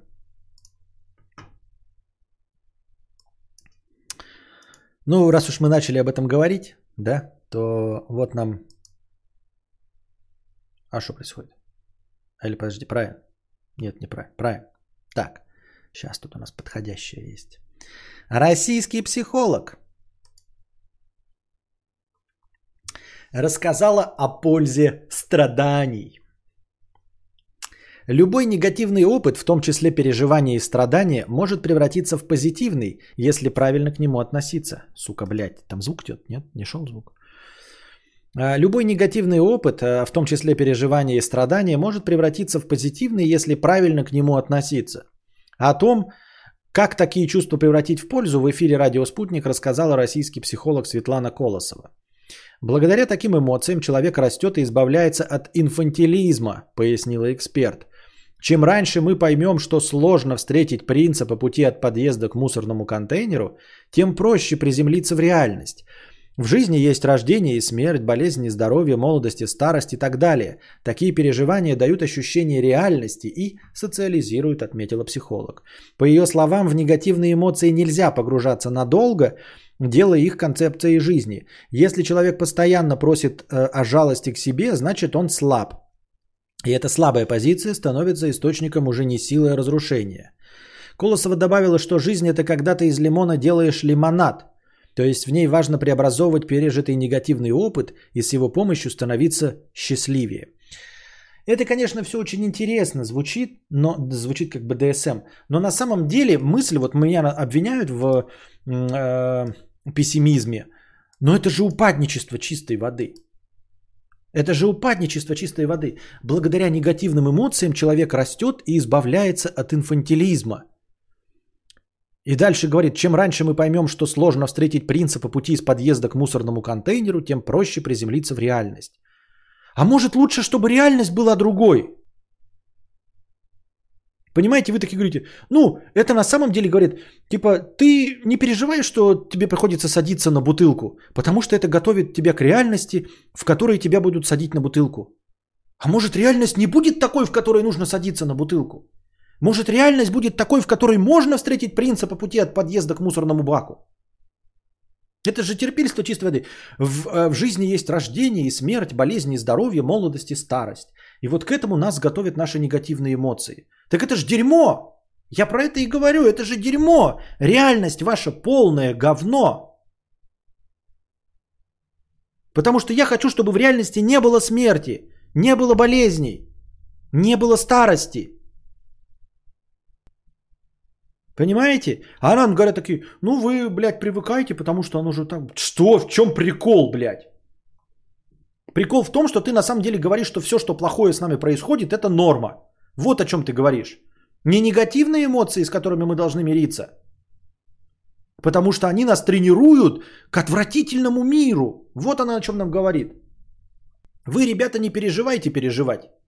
Потому что переживания ваши готовят к нашему хуевому миру. Хуёвый мир это нормально. Блять. А почему вы играете в World of Warcraft? Потому что в World of Warcraft я бессмертный. Я умираю, и я просыпаюсь в новом месте с теми же самыми шмотками. Или даже с, они развалины, но я могу вернуться, никто их даже забрать с меня не может. И да, в World of Warcraft я могу по дороге от мусорки до э, падика встретить принца. Поэтому я и хочу в World of Warcraft. Потому что в вашем сраном мире, блядь, я должен привыкать к плохим эмоциям, потому что они меня избавляют от инфантилизма. А можно так, чтобы инфантилизм не было э, словом с негативной коннотацией? Можно радоваться солнышку, чтобы было только солнышко.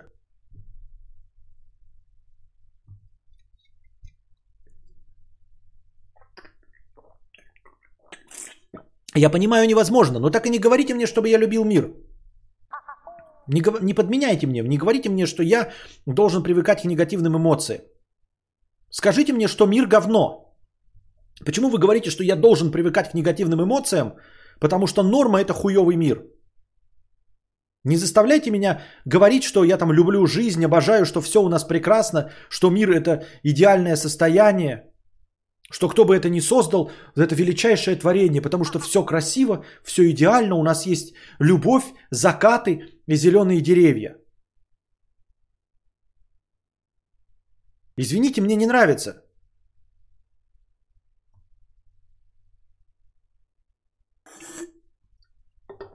Мия Вельвет, кадавр только что разнес теорему Моргана в пух и прах. Нет, ничего подобного.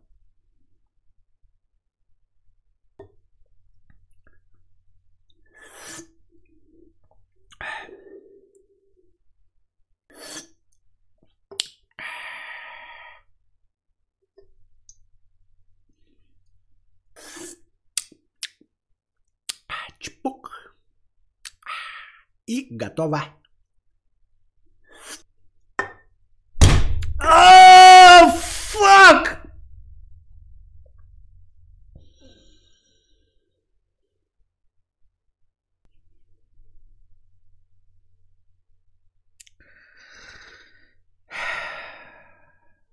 Я не настолько силен, чтобы смять банку ударом руки.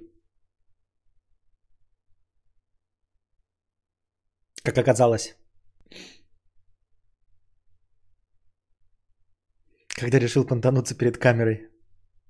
Чпок и готово. Гений мысли.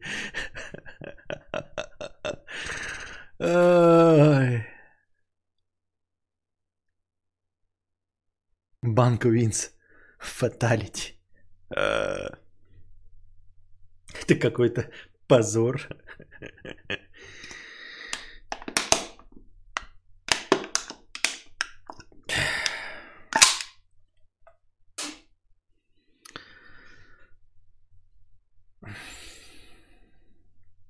Как хорошо, что это стримхата, да. Ногой ее дави. Не, ну это в лучшие моменты. Ой, бля.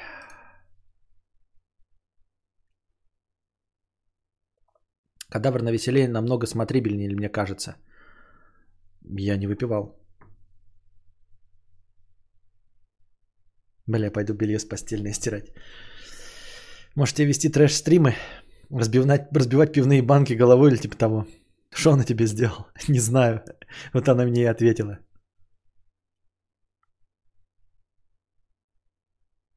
Я как-то в фильме видел, как хрупкая девочка смяла банку об свою голову. Был уверен, что для меня это будет так же легко. А дальше вы знаете.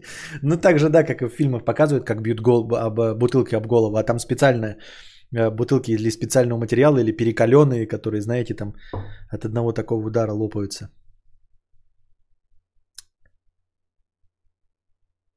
Надо было сказать, и это я еще не выпивал. Да. Ох. Дрю 124 рубля 26 копеек. Костя, просто фиксирую факт. У тебя есть любящая жена и ребенок, свой дом, стабильный заработок, полоседан, цвета влажный бетон, две сансоли и кошка-аутистка. Чего тебе еще не хватает, собака пузатая? Это не помогает. Вот эти фразы, что тебе не помогает, там типа, э, э, почему ты девочка в депрессии? Ты вон учишься студентка, у тебя есть квартиру, тебе снимают. Значит, ты не голодаешь, как дети в Африке, в тебя не стреляют, война не идет, хули ты в депрессии. Это не помогает. Это, блядь, не довод вообще. Никому и никогда не был. Э, Руи 50 рублей.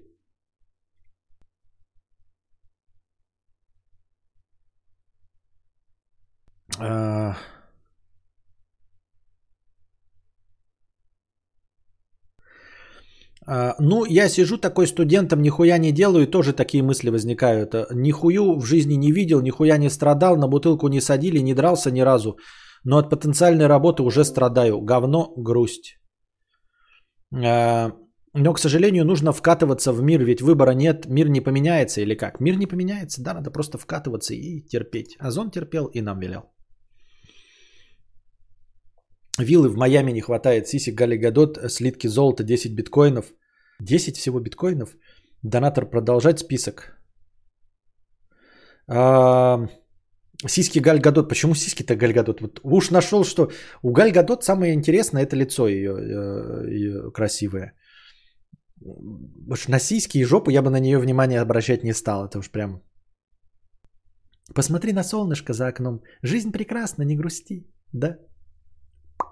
Кадавр, я ТГ группу кинул список фильмов со стрима топ 250 512. Ты, наверное, я не забыл.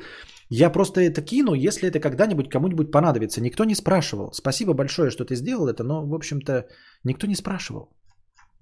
Зачем просто так кидать и э, мусорить? Когда спросили про вот тот предыдущий скриншот, я кинул. А сейчас пока это никому не нужно, понимаешь? Никто не задавался этим вопросом. Но спасибо. Гальгадот говорит по-русски в рекомендациях упадала, кстати. Да. А, ну это мы смотрели же в этом. На потребляцком стриптизе. Так, давайте песен паузу устроим.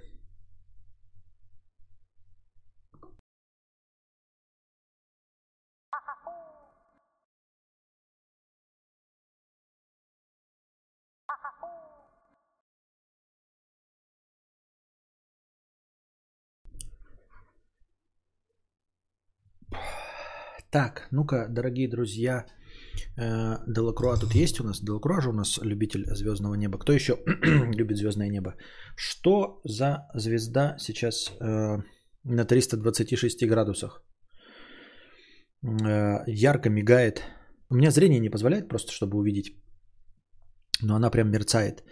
Кажется, что состоит на одном месте. Это навряд ли летающий объект, потому что я минут 5-10 стоял, курил, и она на одном месте была. То есть, скорее всего, это звезда. Звуков никаких нет.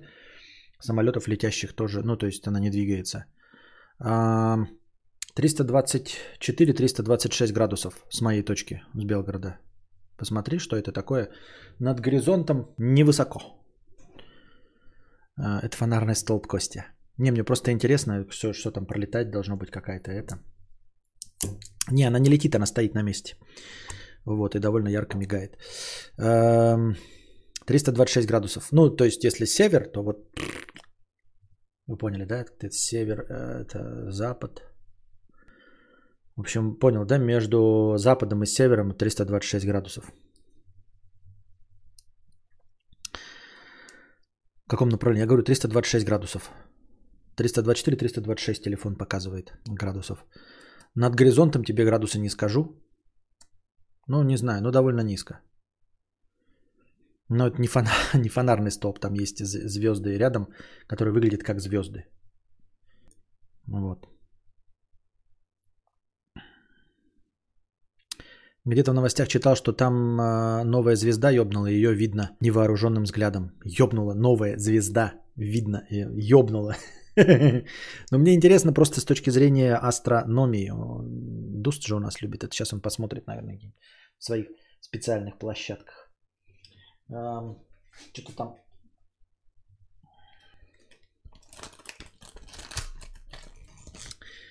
а, Лидия, 50 рублей с покрытием комиссии. Спутник, наверное, раз мигает. Ну, что-то так сильно заметно прям. Тема для беседы. На днях стало известно, что скоро табачные изделия будут маркировать под одну гребенку, то есть закрывать все белые пачки, все в белые пачки. Но это давно, я тоже читал об этом, э, что они как раз хотят вот э, э, ввести это законодательство, что все пачки будут одинаково выглядеть белыми. Со страшными изображениями по всему периметру. Жидкости для вейпов тоже запретят. То есть теперь это будет на совести рандома. Мол, что выпал, то и кури. Вот э, это не реклама ни в коем случае, ничего подобного. Вот пачка выглядит как шведского табака. Такая же канитель.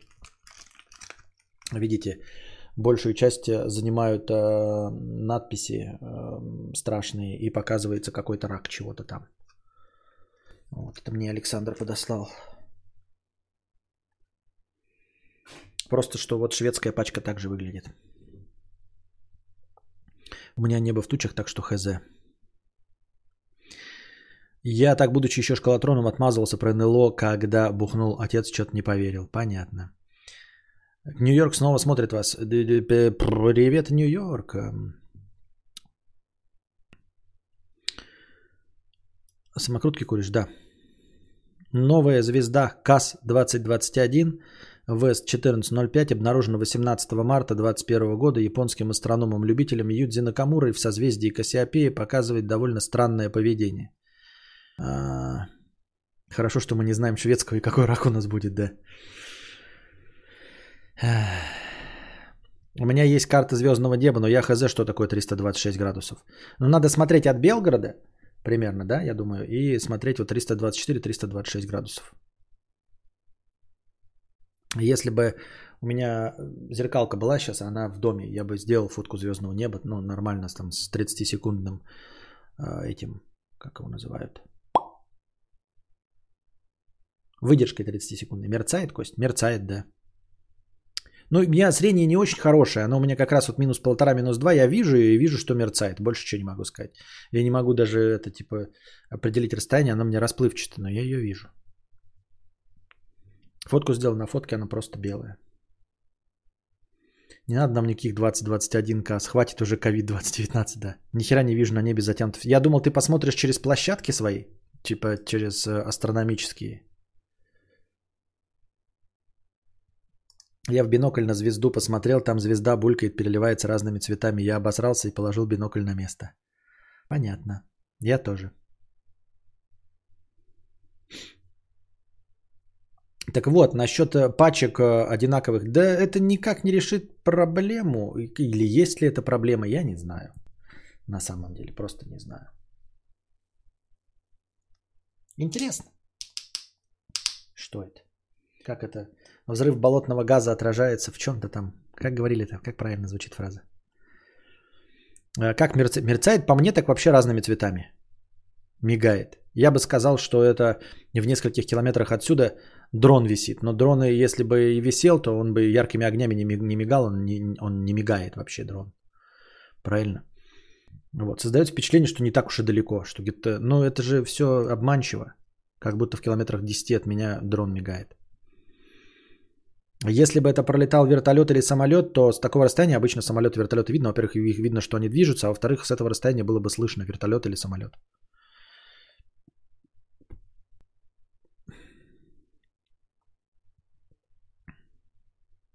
Это э, от того, что сильно треснул по банке рукой, вот и мерцает. Понятно.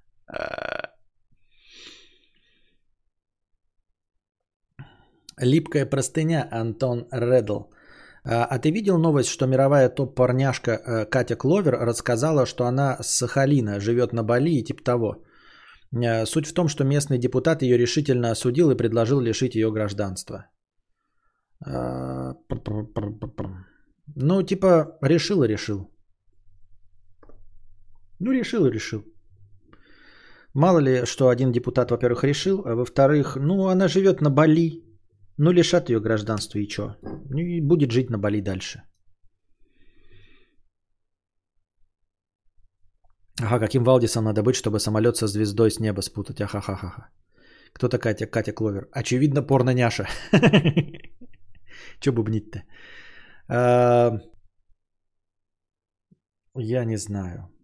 Ну, типа, рассказывать, что ты Сахалин... Я не знаю. Ну, типа, порноактриса. Я думаю, что если ты идешь в порноактрисы, то тут надо как бы с самого начала, я думаю, ну, перемещаться либо в центр Питер-Москва, где тебя никто за это не осудит, а, либо изначально строить эту карьеру за границей, да и все. Есть мнение по поводу торговли и инвестиций в криптовалюту? Мнения нет. Я думаю, что нужно придерживаться генерал, генеральной линии партии, вот, государственной, и ждать э, официального поведения Сбербанка, Тиньковых, всяких Альфа и прочих э, Goldman Sachs. Вот недавно новость проскочила, что сейчас, э, недавно, это вчера, позавчера, я не знаю, взлетел после этого курс биткоина или нет. э, по-моему, Goldman Sachs начала торговать э, токенами. Не, не биткоинами, а какими-то, блядь, то ли фьючерсами, какой-то хуетой, э, в общем, э, на связанный с криптой. И это якобы акт величайшего доверия со стороны толстосумов а, с Уолл-стрит. И это обозначает, что, ну, типа, больше стали доверять криптовалютам. А, Я ничего по этому поводу не знаю. Играть, играть, то есть э, зарабатывать на вот этих э, э, мельканиях курса туда-сюда, я не могу, не знаю, потому что у меня и денег нет, и потому что мне с этим не везет. Все. И советов дать не могу, потому что, ну, как бы, методы заработка из нихуя это не про меня.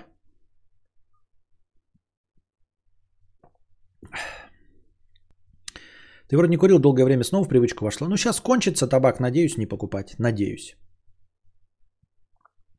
Кстати, биткоин 4 ляма уже стоит. Помню, был 600к. Нихуа-ухуа. Понятно. Э, Не просто лишить гражданства, а лишить сахалинского гражданства. Очень интересно. Очень интересно. Э, Во Франции уже делают так. Там пачки сигарет цвета хаки и название бренда. И стоит 13 евро. Сигареты и табак. Понятно. Ну, как бы я вообще не вижу в этом никакой проблемы. Хочешь курить, э, купишь белую пачку. Можно подумать, кто-то покупает там, исходя из дизайна. Я вас умоляю. Это уже давно стало таким э, занятием для людей, которые не могут от этого отказаться. Кто хотел отказаться, тот пытается бросить. А кто не хочет отказываться, ему что белая пачка, что хоть всю ее испечатай раком, ничего не будет. Все равно будут пользоваться.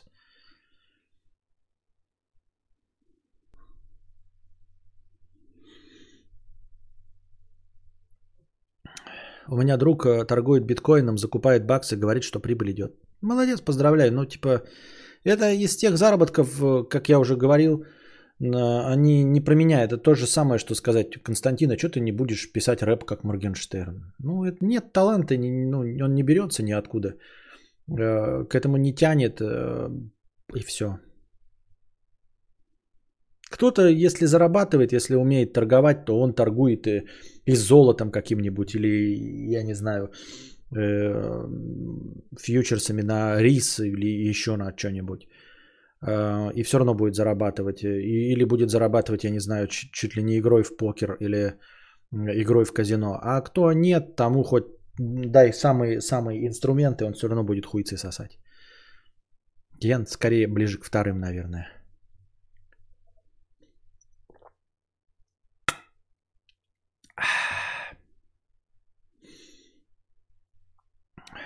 Так, все, я дошел опять до конца донатов. Вот тема, полыхающая многим э, задок.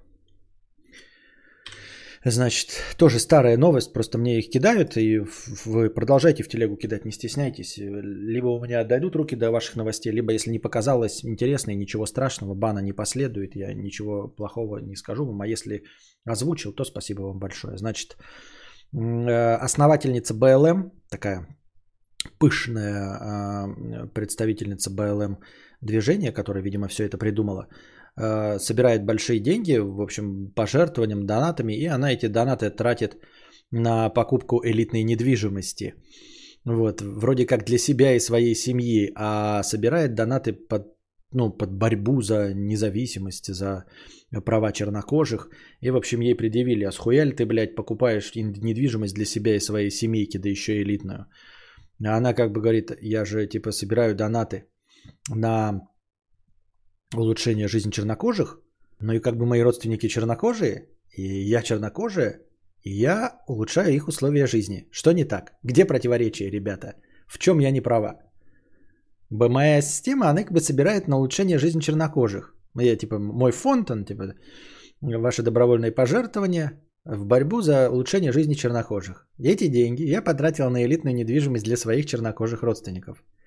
Чернокожие есть? Есть. Стали они жить лучше благодаря моему фонду? Стали. В чем проблема? Где, где я вас обманула? Представься, мразь, говорит нам она. Вот. Начинаем улучшение себя. Да, вот она пошла по пути, когда говорит, начни с себя. И она начала с себя. Что можем мы по этому поводу сказать? Какие у вас на это э, события мнения?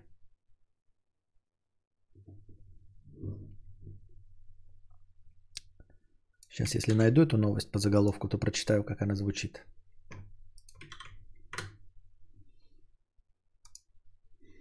Эм,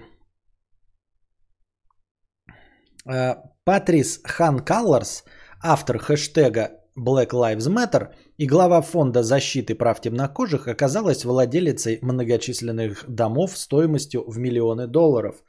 Неожиданное для социалистки количество недвижимости обеспокоило других активистов движения. В фонде Хан Colors ответили, что она работает там совершенно бесплатно, а все последние замечания сделаны правыми и являются расистскими выпадами. Активистка и создательница движения Black Lives Matter Патрис Ханкалерс усердно покупает недвижимость, в том числе и весьма роскошную. Это обнаружило издание York Post. Оказалось, что художница, многие годы выступающая в защиту прав темнокожего населения США, и в 2013 году создавшая хэштег Black Lives Matter. Этот хэштег 2013 года? Он задолго до, до, до этого произошел хэштег этот. В прошлом месяце приобрела дом за 1,4 миллиона долларов между Лос-Анджелесом и Малибу, к которому ведет отдельный подъездный путь. По информации издания, здание площадью 220 квадратных метров отличается головокружительными потолками, потоками солнечного света и множеством окон, из которых открывается вид на каньон. Согласно данным о владельцах недвижимости, находящимся в открытом доступе, это только один из трех домов в районе Лос-Анджелеса, которыми владеет активистка. А вообще, на территории США. У нее 4 объекта недвижимости общей стоимостью 3,2 миллиона долларов. Один из них находится в штате, Джор... в штате Джорджия, Неподалеку от Атланты Патрисия Хан Калларс и ее муж-активист БЛМ родом из Канады Джаная Хан в прошлом году купили ранчо, где есть ангар для частных самолетов и небольшой аэродром.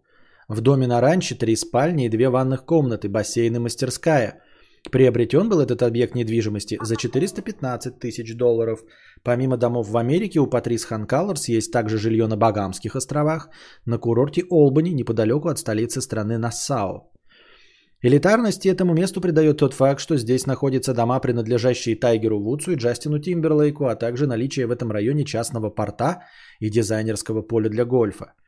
Сколько именно стоит недвижимость, приобретенная активисткой БЛМ, неизвестно, однако апартаменты и коттеджи с видом на море в Олбани продаются по цене от 5 до 20 миллионов долларов. Такое количество недвижимости, оказавшееся в распоряжении активистки, вызвало возмущение ее коллег, которые также отстаивают права темнокожих.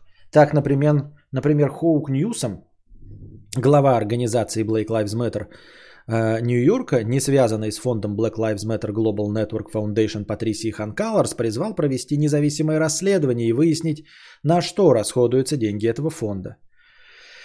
Если вы расхаживаете, называя себя социалистами, вам нужно спросить, сколько ее личных денег уходит на благотворительные проекты, цитирует Ньюсом и Нью-Йорк Пост. Все это очень грустно, потому что заставляет людей задуматься о реальной ценности движения и забыть о том, что речь идет о простых людях, которые его возглавили. По поводу средств, которые могла получить из фонда Патриса Ханкаларс Black Lives Matter Global Network Foundation, объяснились созданием Black Enterprise. Патрисия Калларс, исполнительный директор БЛМ ГНФ, говорится в заявлении фонда. Она выполняет эту роль на добровольной основе и не получает зарплату или прибыль. С момента основания организации в 2013 году Патрис получила 120 тысяч долларов в качестве гонораров за публичные выступления – и выполнение просветительской работы в области политики. Патрис не получала никакой компенсации с 2019 года. В заявлении организации также говорится, что глава БЛМ стала жертвой российских нападок со стороны изданий правого толка.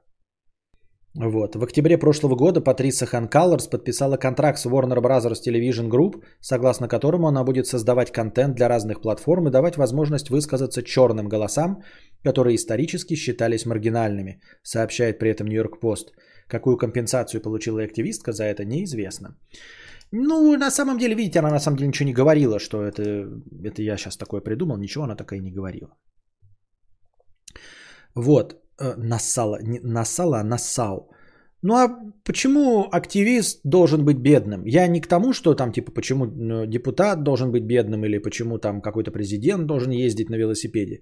Я в принципе с этим согласен. Не должен быть. Да? Вообще-то никакой депутат, никакой этот, э, никакой президент не должен перемещаться на велосипеде. И вот эти доводы э, о том, что норвежский президент перемещается на велосипеде, а какие-то другие не перемещаются на велосипеде, это на самом деле какая-то фигня э, на пустом месте, потому что если я себе правильно представляю власть, то во власти идут люди, которые реализовались в денежном виде. Но нет никакой необходимости идти и делать жизнь народа лучше, пока ты не сделал свою жизнь лучше. То есть нужно как-то по пирамиде потребностей все свои низшие потребности удовлетворить. Да, там в пище, в сексе, в реализации, там нарожать детей, найти себе пару, если она тебе нужна, если нет, то нет. Ну и потом в высшей точке, заработав себе денег достаточно, достаточно присытиться своей э, жизнью с деньгами и пойти, наконец, работать на, доп, на, на общество. В конце концов, ни у кого же не возникает вопросов к фонду э, Билла и Мелинды Гейтс, э, который занимается тоже благотворительностью.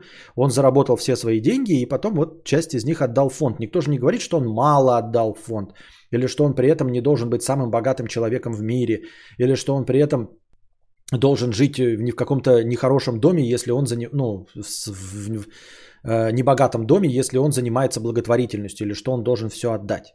И точности также представители власти, э, это как представители элиты. Всегда же во власти идут представители элиты. А представители элиты вообще во все времена, во всех государствах, во всем остальном, это люди, которые зарабатывают деньги, у которых есть деньги там благодаря, я не знаю, как этим завещанием. Ну, в общем, они умеют зарабатывать деньги. После того, как они заработали, у тебя появляются какие-то новые интересы. В том числе власти, в том числе э, ты хочешь сделать жизнь остальных лучше. Я правильно себе представляю? Или что? Или какие могут быть претензии? Ну а кто должен заниматься человек, который свои личные проблемы не может решить?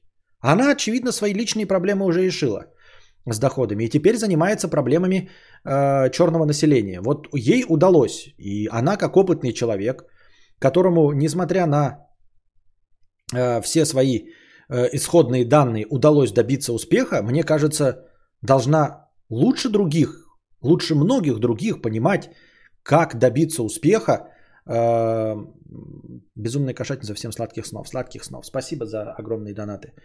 Она должна лучше многих понимать, как им добиться успеха, как им э, найти достойный э, их отклик или нет. Они почему хотят что? Если действительно она просто зарабатывает деньги, то почему она, вы должны требовать от нее отдать какие-то свои деньги? Она как раз и занимается вашими делами, потому что ее проблемы с деньгами решены. Она помогает вам когда ее проблемы с деньгами решены. Если она отдаст вам деньги, вы их просто потратите, свои деньги. Я имею в виду фонды всякие благотворительные. Вы их просто профукаете. И она станет без денег, и она уйдет и будет заниматься своими делами, чтобы обратно разбогатеть, потому что она этим умеет и потому что ей заново нужно будет решать свои проблемы. Да, и она художница могла срубить, так она и срубила бабла собственным.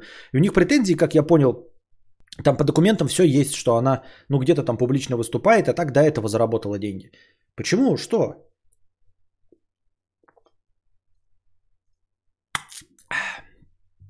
Так, может, она деньги сделала со всяких твиттеров, инстаграмов, ну, типа как блогерка, а не с украденных донатов какой-то организации, ну, или даже украла.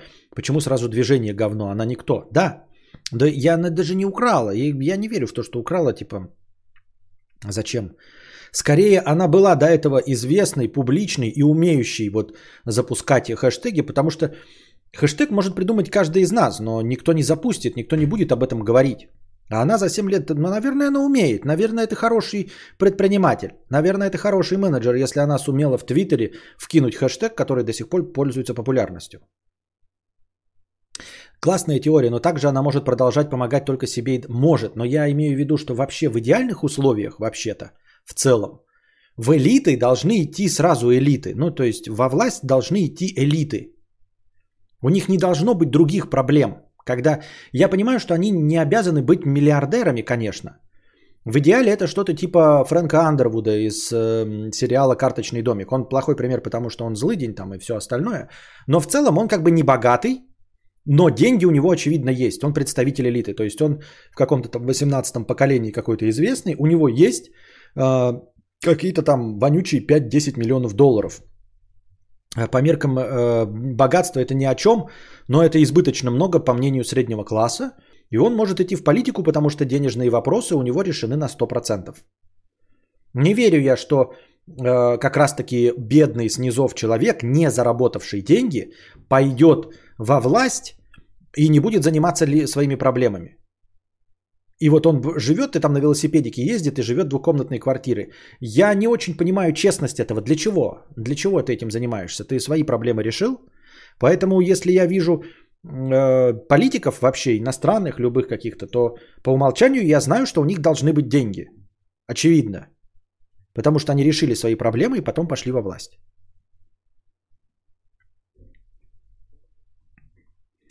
Я в Бухаресте. Скажи свое мнение про этот город. Я не был в Бухаресте, ничего сказать не могу. В географии я не сильно шарю.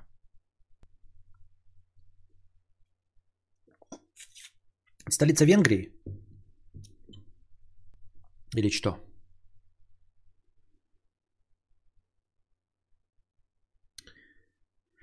Почему у нас в России никому не захотелось, или они еще не реализовались? Почему захотелось? Занимаются просто не в тех масштабах. Мы же замечаем только вот Black Lives Matter, потому что во всем мире, э, и Билл и Мелинду Гейтс. И у нас богачи занимаются э, добро... этой... Как это? Ну, не добровольным пожертвованием, а благотворительностью. Вот, просто эта благотворительность, у нас не таких миллиардеры и э, благотворительность другого масштаба, и все. А так у нас э, предприниматели многие занимаются, там что-то, э, как посмотришь, ну, на владельцев каких-нибудь обычных, ну, сетей, там, компьютерной техники, еще чего-то. Если почитать, чем они занимаются, то можно заметить, что они там строят какие-то больницы у себя в родном регионе, да, вот я там, например, из какой-нибудь деревни, они там у себя там больницу строят, или какую-то хорошую школу строят у себя в регионе, спортивные площадки детям строят. Строят просто, ну, в меру своих сил,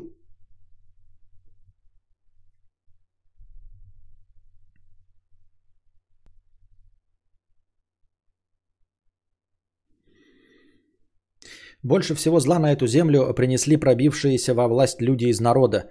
Пусть правит всякая наследственная элита, а не быдло с питерской подворотни, пишет Руслан. Ну, типа, а, мысль э, достойная внимания, да, согласен. Это так же, как это продолжение, такое опосредованное продолжение моего ролика «Читать, думать». Помните, э, где у нас э, человек в сварочном костюме ничем не занимается, потому что у него нет времени. Он должен и вынужден решать свои э, проблемы прокорма семьи. Как он может беспокоиться о проблемах государства, о проблемах всего народа, если ему нужно накормить своих? Понимаете? Поэтому э, мне кажется, что представители элиты во власти, во всем остальном, они должны быть избыточными. А, им должна быть, э, им должна наскучить обычная жизнь, они должны присытиться вот этим всем и ничем не заниматься. У них денег должно быть избыточное количество, чтобы они потом начали уже делать жизнь остальных лучше. Так это должно работать.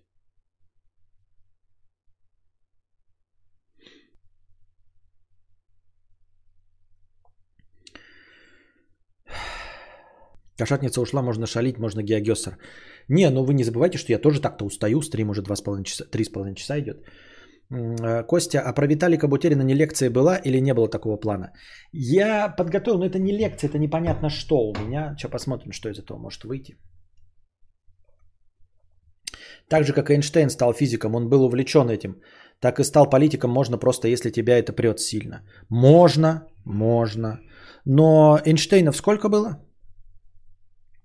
И если политиков будет столько же, которые могут на чистом энтузиазме заниматься проблемами общества, то, в общем-то, неким, э, некому будет управлять странами. Потому что, ну, Эйнштейнов пренебрежительно мало. Если также пренебрежительно мало будет политиков, то, в общем-то, из этого тоже ничего хорошего не выйдет.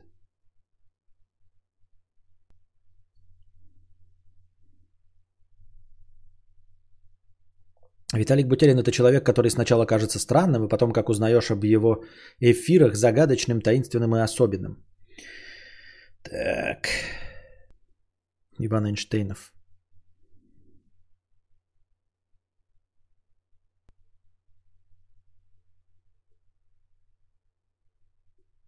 Так.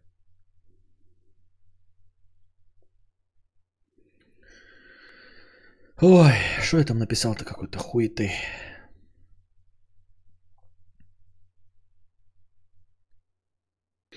Значит, Виталик Бутерин это э, один из основателей э, вот этой корпорации Ethereum, который э, разработал э, блокчейн-платформу, на основе которой э, в том числе существует э, э, Ethereum, криптовалюта. Но я не очень, честно говоря, в технической э, части разбираюсь. Э, Все время, как какую-нибудь новую статью читаешь, начинаешь еще больше плавать в ней, потому что э, добавляются какие-то непонятные термины, непонятные понятия. Я так не до конца и понимаю эту блокчейн-платформу. Вот эта система не, не контрактов, ну, в общем, сама по себе система мне не до конца понятна. Куда, как записи хранятся, почему нельзя в них внести, тем более, что рано или поздно происходят какие-то взломы биткоина, происходят взломы эфириума, о котором мы поговорим. Виталик Бутерин, это он сам себя так называет, очевидно, что он, наверное, родился под именем Виталий, а, но живет в иностранном государстве, поэтому вот он Виталик. Родился в 1994 году. Сейчас вы все моего возраста должны расстроиться. В 1994 году. Сейчас он является первым криптовалютным миллиардером. Там уже посчитали, что эфир, который э, находится в его распоряжении, э, по существующему курсу превысил э, 1,04 миллиарда долларов. Родился он в 1994 году, и в 6 лет его увезли в Канаду, когда ему было 6 лет, в 2000 году. Вот эмигрировал он с родителями. Интересно, что в 2000 году я уже из себя ничего не представлял. Ну, то есть я уже окончательно сформировался и ничего из себя не представлял в 2000 году. Это я закончил школу. А, и все, я стел, стал тем, кто я есть, и больше не развивался, дорогие друзья. Вот. А, увлекался, значит, вот этими всякими компьютерами, все понятно. А, с 2007 по 2010 год Виталик Бутерин очень сильно увлекался э, э, World of Warcraft. Сидел там прям сутками, гонял. И вот три года с 2007 по 2010, а потом в один прекрасный момент просто бросил, потому что они изменили какую-то систему баланса, и у него был герой, который использовал заклинание вытягивания жизни.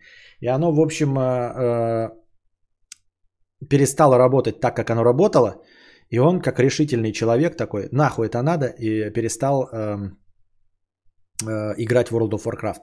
Тут нужно отметить, что это как раз-таки, наверное, черта достаточно э, ну, целеустремленного человека, потому что вот у нас что-то происходит в игре, мы просто начинаем, блядь, кудахтать. Немногие люди, играя в доту, э, увидев, как сломался баланс после нового обновления, бросают доту. Нет, они кудахтают и привыкают. Кудахтают и привыкают. И люди кудахтают и, и привыкают. А вот он нет, он просто решил, что все, сломали, идите нахуй, и бросил э, играть в World of Warcraft в 2010 году, а уже на следующий год, в 2011, увлекся криптовалютами. Вот, заинтересовал его биткоин, он а, основал биткоин магазин и начал, в общем, э, э, усиленно интересоваться всеми вот этими вещами. Значит, учился в университете Уотерлоу, Бросил, э, потому что учеба отнимала, вот как когда все Билл Гейтс и всякие Apple и все остальные бросают, но это, и напоминаю вам, ребята, не повод бросать вам, потому что это люди, э, которые и с образованием добились бы чего-то, и Цукерберг, да, между прочим. Это как бы ошибка выживших, то, что всякие Цукерберги, Билл Гейтс, Виталик Бутерин и э, Стив Джобс бросили свои университеты, это не значит, что вам нужно бросать их. Это просто так получилось, что они вот без образования миллиарды заработали. А настолько увлекся криптовалютой, что стал, в общем, обдумывать свою концепцию, посвятил себя магазину, э, э, журналу Bitcoin Magazine и решил, что учеба отнимает у него слишком много времени и полностью посвятил себя криптовалюте. В 2013 году он участвовал во всяких э, хакатонах, или как это называется, ну, типа через, среди компьютерщиков, получил грант в 100 тысяч долларов от Питера Тиля, одного из основателей PayPal. Ну, мы просто знаем только о Илоне Маске, но там еще был Питер Тиль. Вот, э, и разрабатывал свою систему, потому что биткоин его не очень удовлетворял, ибо биткоин э, на основе вот э, этой технологии, он выступал только в качестве одной лишь криптовалюты, то есть в качестве денежной единицы. Это не очень нравилось Бутерину, и он хотел изобрести какую-то платформу, которая не столько была бы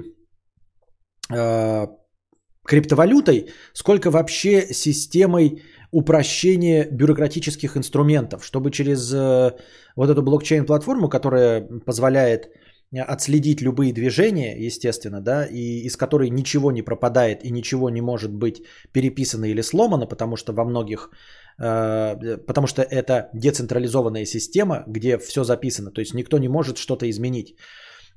Подписи, документы и все остальное, чтобы Э, эта система облегчила бюрократическую систему, чтобы меньше денег тратилось на э, всякую э, нотариальную работу, пятое, десятое, чтобы все документы нотариально заверенные изначально находились вот в этой, если я правильно себе представляю, системе, и их легко было отслеживать, соответственно, спорных моментов по типу того, что было подписано, не было подписано, Э, проверка, это все бы облегчалось и облегчало работу людей и облегчало бы саму систему. То есть э, как класс исчезла бы подделка документов, исправление в каких-то документах, потому что все это работало бы через блокчейн-платформу. Да?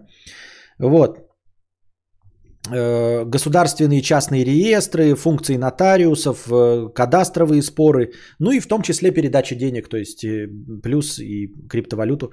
В общем, на самом деле, насколько я понял, на основе этой технологии, на основе вот этой блокчейн-платформы, вообще-то каждый, любой, кто угодно может создать свою криптовалюту. И эфириум это просто вот одна из ну, первых криптовалют, созданных на этой платформе, и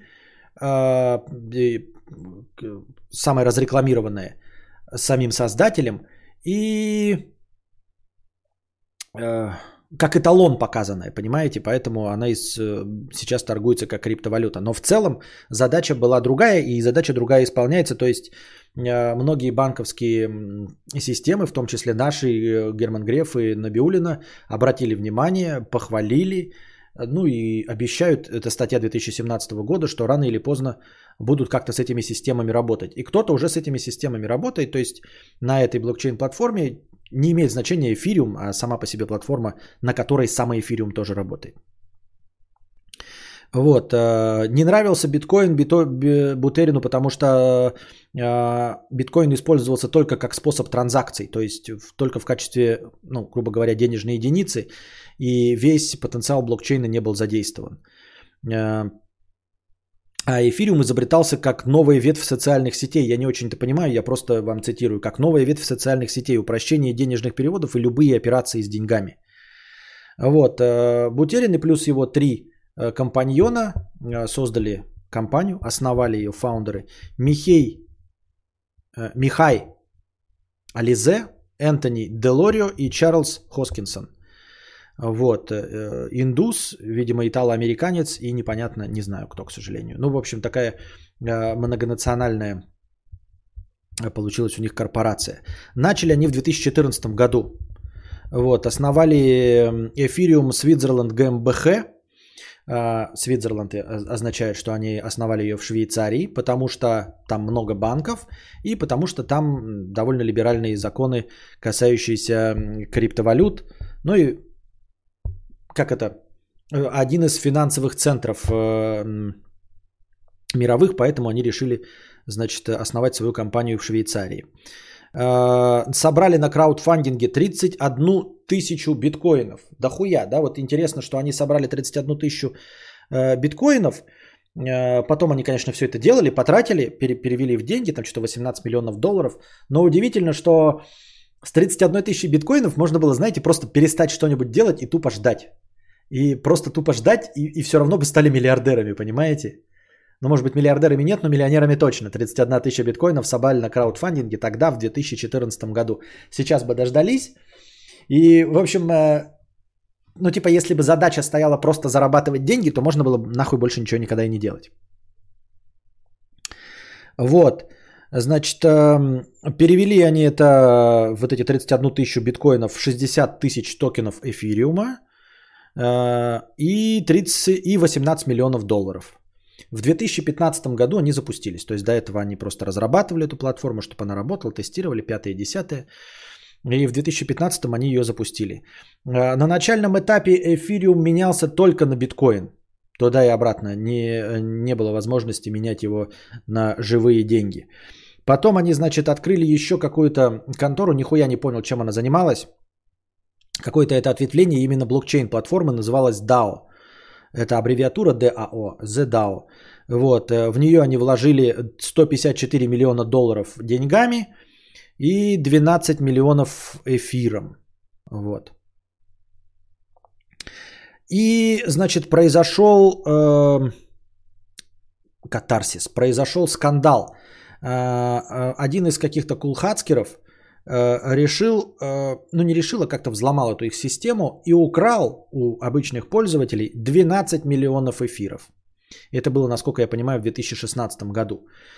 Вот, это глубочайший кризис. Ну, то есть поставил под сомнение саму вообще криптовалюту, эту блокчейн-систему.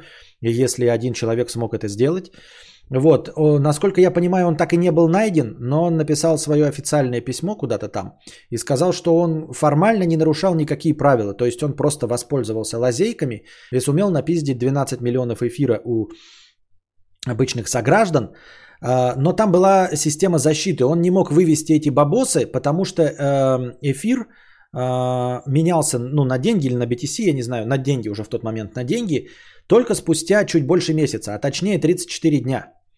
То есть э, деньги-то он себе на свой счет перевел, а обналичить он их или продать или что-то сделать с ними он не может в течение 34 дней. Это была такая система защиты. То есть когда он их спиздил, э, у них оказался вот этот э, лаг в 34 дня, за который они могли решить эту проблему. Вот. И за эти 34 дня, через 30 дней, за это время курс эфира упал с 20 долларов до 12 долларов. Мощнейший кризис. Курс был 22, стал 12 в два раза. А сейчас сколько эфир стоит? 287 тысяч рублей один эфир. 4 тысячи долларов, если мне память не изменяет. Вот. А тогда шла речь о падении курса с 22 до 12. Вот. И они нашли два способа, э, как решить эту проблему к концу уже срока. Первый способ это fork. Э, вот. Это просто откат системы до взлома. Ну, то есть э, у них была возможность, видимо, хранилась на серверах, то есть все положение всей системы до момента взлома. Откатить, вернуть всем деньги, как было до того, как... Вот в положение до этого. И fork это просто Э, разделить э, эфириум на две криптовалюты.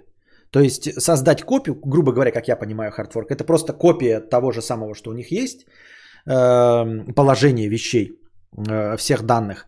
Вот. И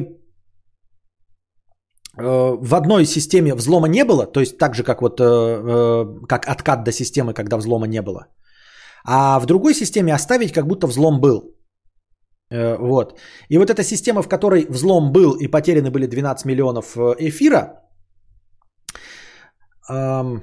она после обновления должна была исчезнуть. То есть, ну, просто сойти на ноль, как я понимаю. Но сообщество взбунтовалось. Э, сообщество именно крипто и вот этих энтузиастов и всяких блокчейн-энтузиастов взбунтовалось, потому что это как бы фундаментально философски нарушало саму систему. Понимаете? То есть э, это в, вмешательство э, в саму свободную систему вот этого децентрализованного блокчейна, понимаете? То есть мы когда, не мы, а люди, которые пропагандируют криптовалюты как э, свободный способ обращения, нерегулируемый государством и нерегулируемый в том числе никем, потому что это децентрализованная система. То есть, если основатель, Бутерин и его там компания могут откатить назад то какая же это децентрализованная система? То какая же это независимая система? Тогда весь смысл пропадает. Это получается что? Это получается у нас тоже управляемая кем-то криптовалюта. Правильно? Вот.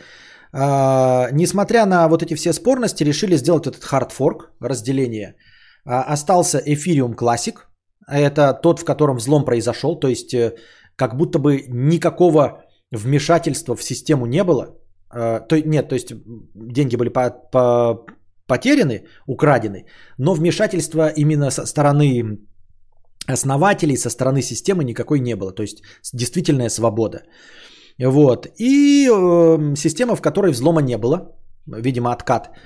Э, и вот этот Ethereum Classic, он до сих пор существует. Вот, он не перестал существовать. Люди продолжают э, майнить Ethereum Classic. Вот, сейчас его курс, ну, на момент написания статьи был 19, что ли, долларов. А, и сейчас я посмотрел, 80 долларов стоит. То есть, понимаете, в момент кризиса с 22 до 12 он упал. Но в конечном итоге он все равно вырос и сейчас составляет 80 долларов. Ну, конечно, ни в какое сравнение он не идет с эфириумом, который отпочковался, а, который мы все с вами знаем, который стоит 4000 долларов. Вот.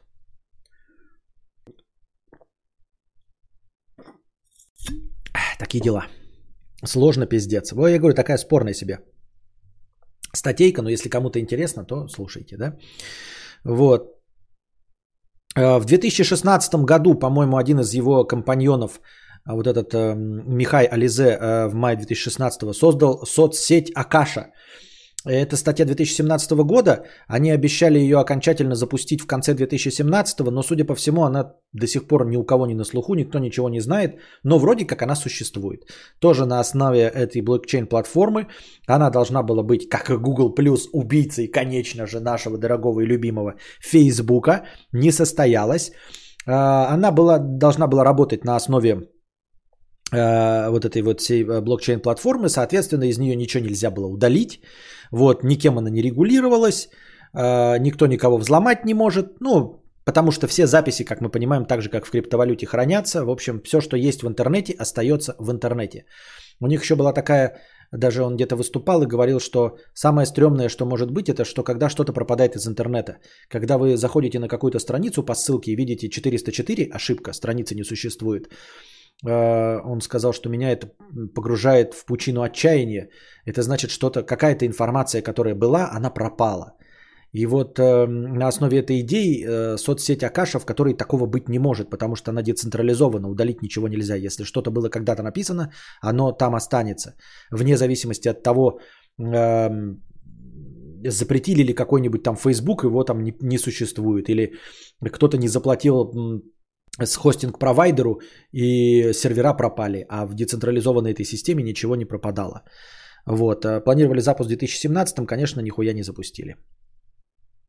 А одной из первых э, криптовалют эфириум вышел в Китае. Э, Бутерин увидел, я никак не знаю, как правильно читать, Бутерин или Бутерин. В общем, э, увидел э, потенциал в китайском рынке. Китай никого никуда не допускал туда вообще, все запрещал.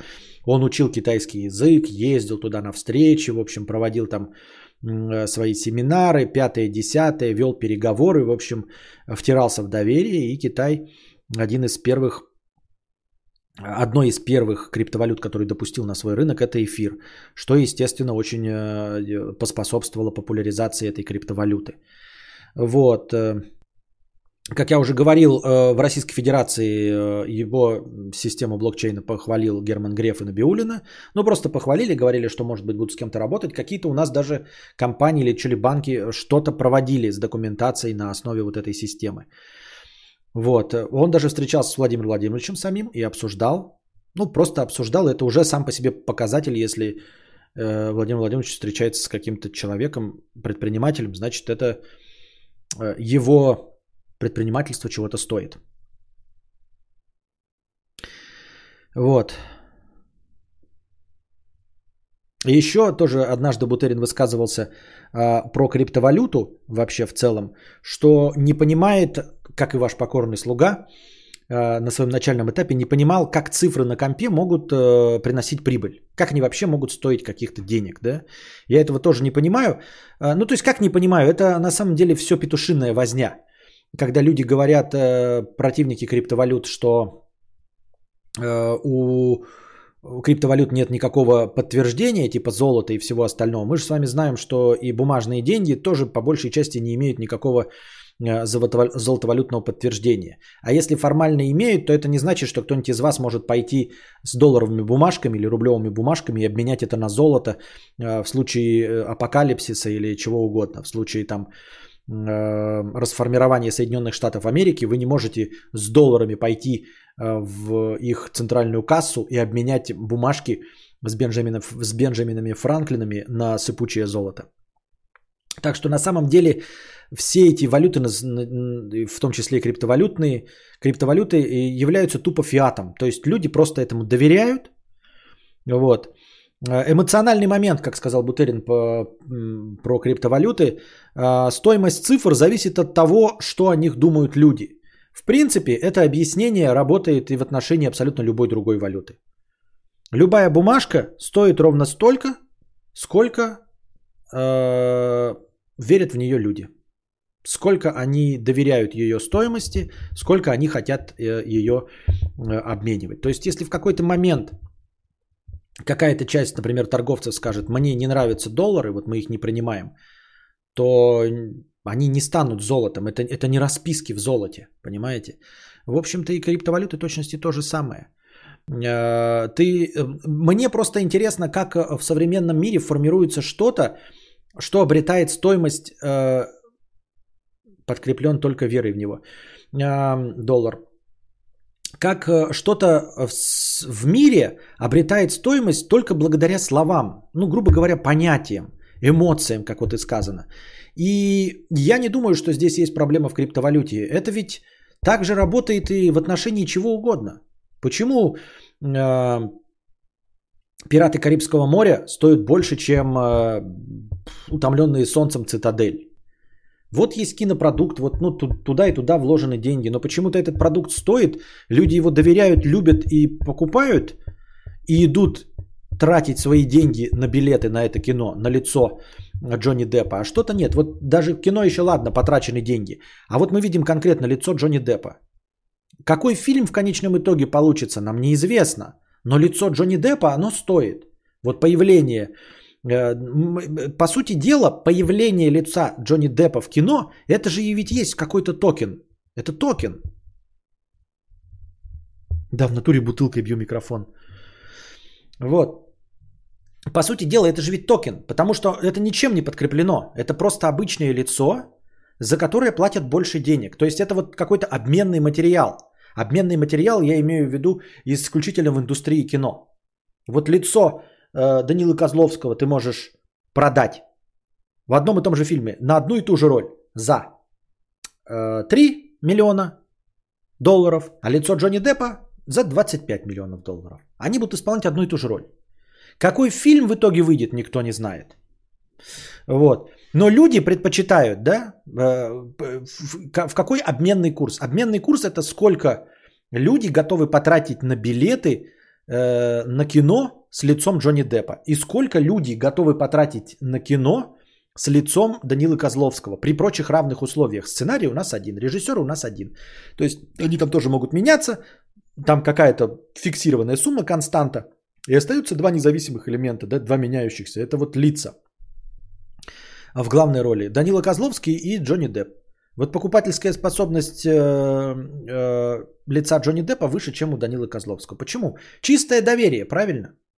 Вот так сложилось. Вы скажете, ну это же благодаря опыту он снялся в лучших фильмах. Но это не имеет значения благодаря чему. Это точности так же, как я создам свою криптовалюту и буду говорить, что она хорошая. Мне никто не поверит, потому что я неизвестный. А кто-то будет лучше убеждать в том, что его криптовалюта работает. И, и поэтому она будет более популярной. То есть это все равно, э, да, благодаря каким-то факторам, но эти факторы тоже неуловимы. Вот и все. И также предметы искусства – то есть, по сути дела, вот мы видим картинку, которая стоит там миллионы долларов. Это один очень дорогой токен. и который стоит только пока другой человек готов за это заплатить. Вы понимаете, вот мы делаем картину, вот она стоила на момент создания 10 долларов, потом художник умер, она стала стоить 2000, потом он стал культовым, она стала стоить 10 миллионов, потом прошло 100 лет, она стоит 120 миллионов. И вот ее человек покупает за 120 миллионов, на момент покупки эта картина, этот токен стоит 120 миллионов долларов. И пока есть люди, готовые заплатить 122 миллиона долларов за эту картину или 130 миллионов долларов, этот токен – это вот фиатная валюта на доверии, которой доверяют, которую готовы купить. Не имеет значения, любят ли они настолько искусство, чтобы потратить 130 миллионов долларов. Или они рассчитывают перепродать. Главное, что они доверяют, что они смогут эту картину потом перепродать еще дороже. Они верят в то, что могут ее перепродать. Но как только произойдет щелчок, и они перестанут верить в то, что они могут ее продать, этот токен превратится в пшик. То есть человек за него заплатил 130 миллионов долларов, щелк и все. И больше он не превратится в 100, ни в сколько. Ну, такого, конечно, не бывает, но в целом это та же самая система. И главное, что вот если пример с лицами актеров, то работает гораздо лучше. Он показывает, насколько эта система на самом деле шаткая и непредсказуемая. Кто бы мог подумать, вообще предположить, что токен лицо актера может фантастически быстро обесцениваться благодаря его высказываниям в Твиттере или благодаря переписке его с телками. Чпок, и готово. Например, Арми Хаммер, да, который играл близнецов э, в фильме Цукерберга. Сейчас он э, никем не котируемым, потому что он э, этот каннибал, как оказалось, да, и приставал телкам. Или лицо Кевина Спейси, которое тоже было довольно торгующим. Он был звездой первой величины, всем известный, обладатель премии «Оскар». А вот теперь что? Вот теперь его лицо не торгуется, потому что произошло какой-то черный лебедь, Ебать, событие абсолютно непредсказуемое и непрогнозируемое. И токен его лица, Кевина Спейси, перестал что-нибудь стоить. Все. Больше его никто не покупает. То есть вот, вот буквально вчера за 20 миллионов ему заплатили за сериал, а уже сегодня ему не готовы 5 тысяч долларов платить за сериал. Может ли такое произойти с картинами? Навряд ли. Но мало ли вот в нашей современной культуре кто-нибудь объявит, что Леонардо э, Ди Капри, Леонардо да Винчи, да, был там педофилом, каннибалом и все прочее. Мало ли, конечно, навряд ли, но может сработать и так, и вдруг Мона Лиза перестанет стоить хоть что-нибудь. Потому что он э, говно человек. И этот токен на доверии, на абсолютном, да, перестанет существовать. Вот. Конечно, никто не откажется от криптовалют, потому что слишком много людей взаимо... Э, вовлечены. Э, в предметах искусства, которые стоят там 100-130 миллионов долларов, их на самом деле количество людей не такое уж большое, правильно? Вот, э, и может быть с ними-то что-то еще и может произойти, что они могут вдруг разувериться в каком-то художнике, который вдруг перестанет для рынка существовать. Хотя такого еще примера не было. Но до последнего времени и до Мету и не было примера, когда cancel культура вообще существовала. Сейчас вот cancel culture существует, культура отмены. До момента придумывания культуры отмены не было такого, чтобы какую-то звезду, там раньше звезды жен своих били, сидели за изнасилование и все, и потом возвращались и продолжали сниматься, и ничего им за это не делали. А сейчас хуяка появилась культура отмены, а, и звезды перестают существовать за свои высказывания, за то, что а, писали 8 лет назад в Твиттере, за то, что приставали к кому-то. Это хорошо, но я имею в виду с точки зрения экономики насколько они стабильные. Можем ли быть уверены, что такое же не произойдет с предметами искусства? Не можем. Мы ни в чем не можем быть уверены. А, может ли такое произойти с криптовалютами? Скорее всего нет, потому что слишком много людей вовлечены. Просто с актерами тут какое дело? Актеров хоть жопой жуй. Понимаете, красавчики, ну вот ушел Арми Хаммер, посадим на его место э, Данилу Козловского. И очень легко и быстро, если он не будет ложать, сделаем из него звезду первой величины, согласитесь. И рынок перенасыщен актерами, из них э, делаются звезды благодаря там двум-трем удачным проектам. Э, и поэтому от них можно отказываться. Э, с ними можно проворачивать культуру отмены. А вот культуру отмены как ты провернешь с какой-то вот криптовалютой, если ты даже скажешь, что Сатоши Накамура или как там его звали, который биткоин изобрел, что он, блядь, Гитлер, то это ничего не изменит, потому что огромное количество людей все еще имеет майнинговые фермы, имеет криптовалюты и будет продолжать друг с другом торговать. Никто не откажется вдруг и не признает, что у него ноль, что у него пустые циферки на винчестерах, правильно? Вот такие вот дела. Таким образом, сейчас э, Бутерин, вот и все, что я хотел рассказать про Виталика Бутерина. Э, крип, первый э, криптомиллиардер, ему 27 лет, дорогие друзья, вашему покорному слуге 37, я на 10 лет дольше копчу этот мир. И ему 27 лет, и у него 333 520 э, эфириумов, что равняется примерно 1,09 миллиарду долларов. А у вас что, дорогие друзья? На этой позитивной ноте мы, пожалуй, закончим сегодняшний наш длинный подкаст. Надеюсь, вам понравилось. Приходите завтра. Приносите ваши добровольные пожертвования. Спасибо большое за подкаст сегодняшней э, «Безумной кошатницы». А пока держитесь там. Вам всего доброго, хорошего настроения и здоровья.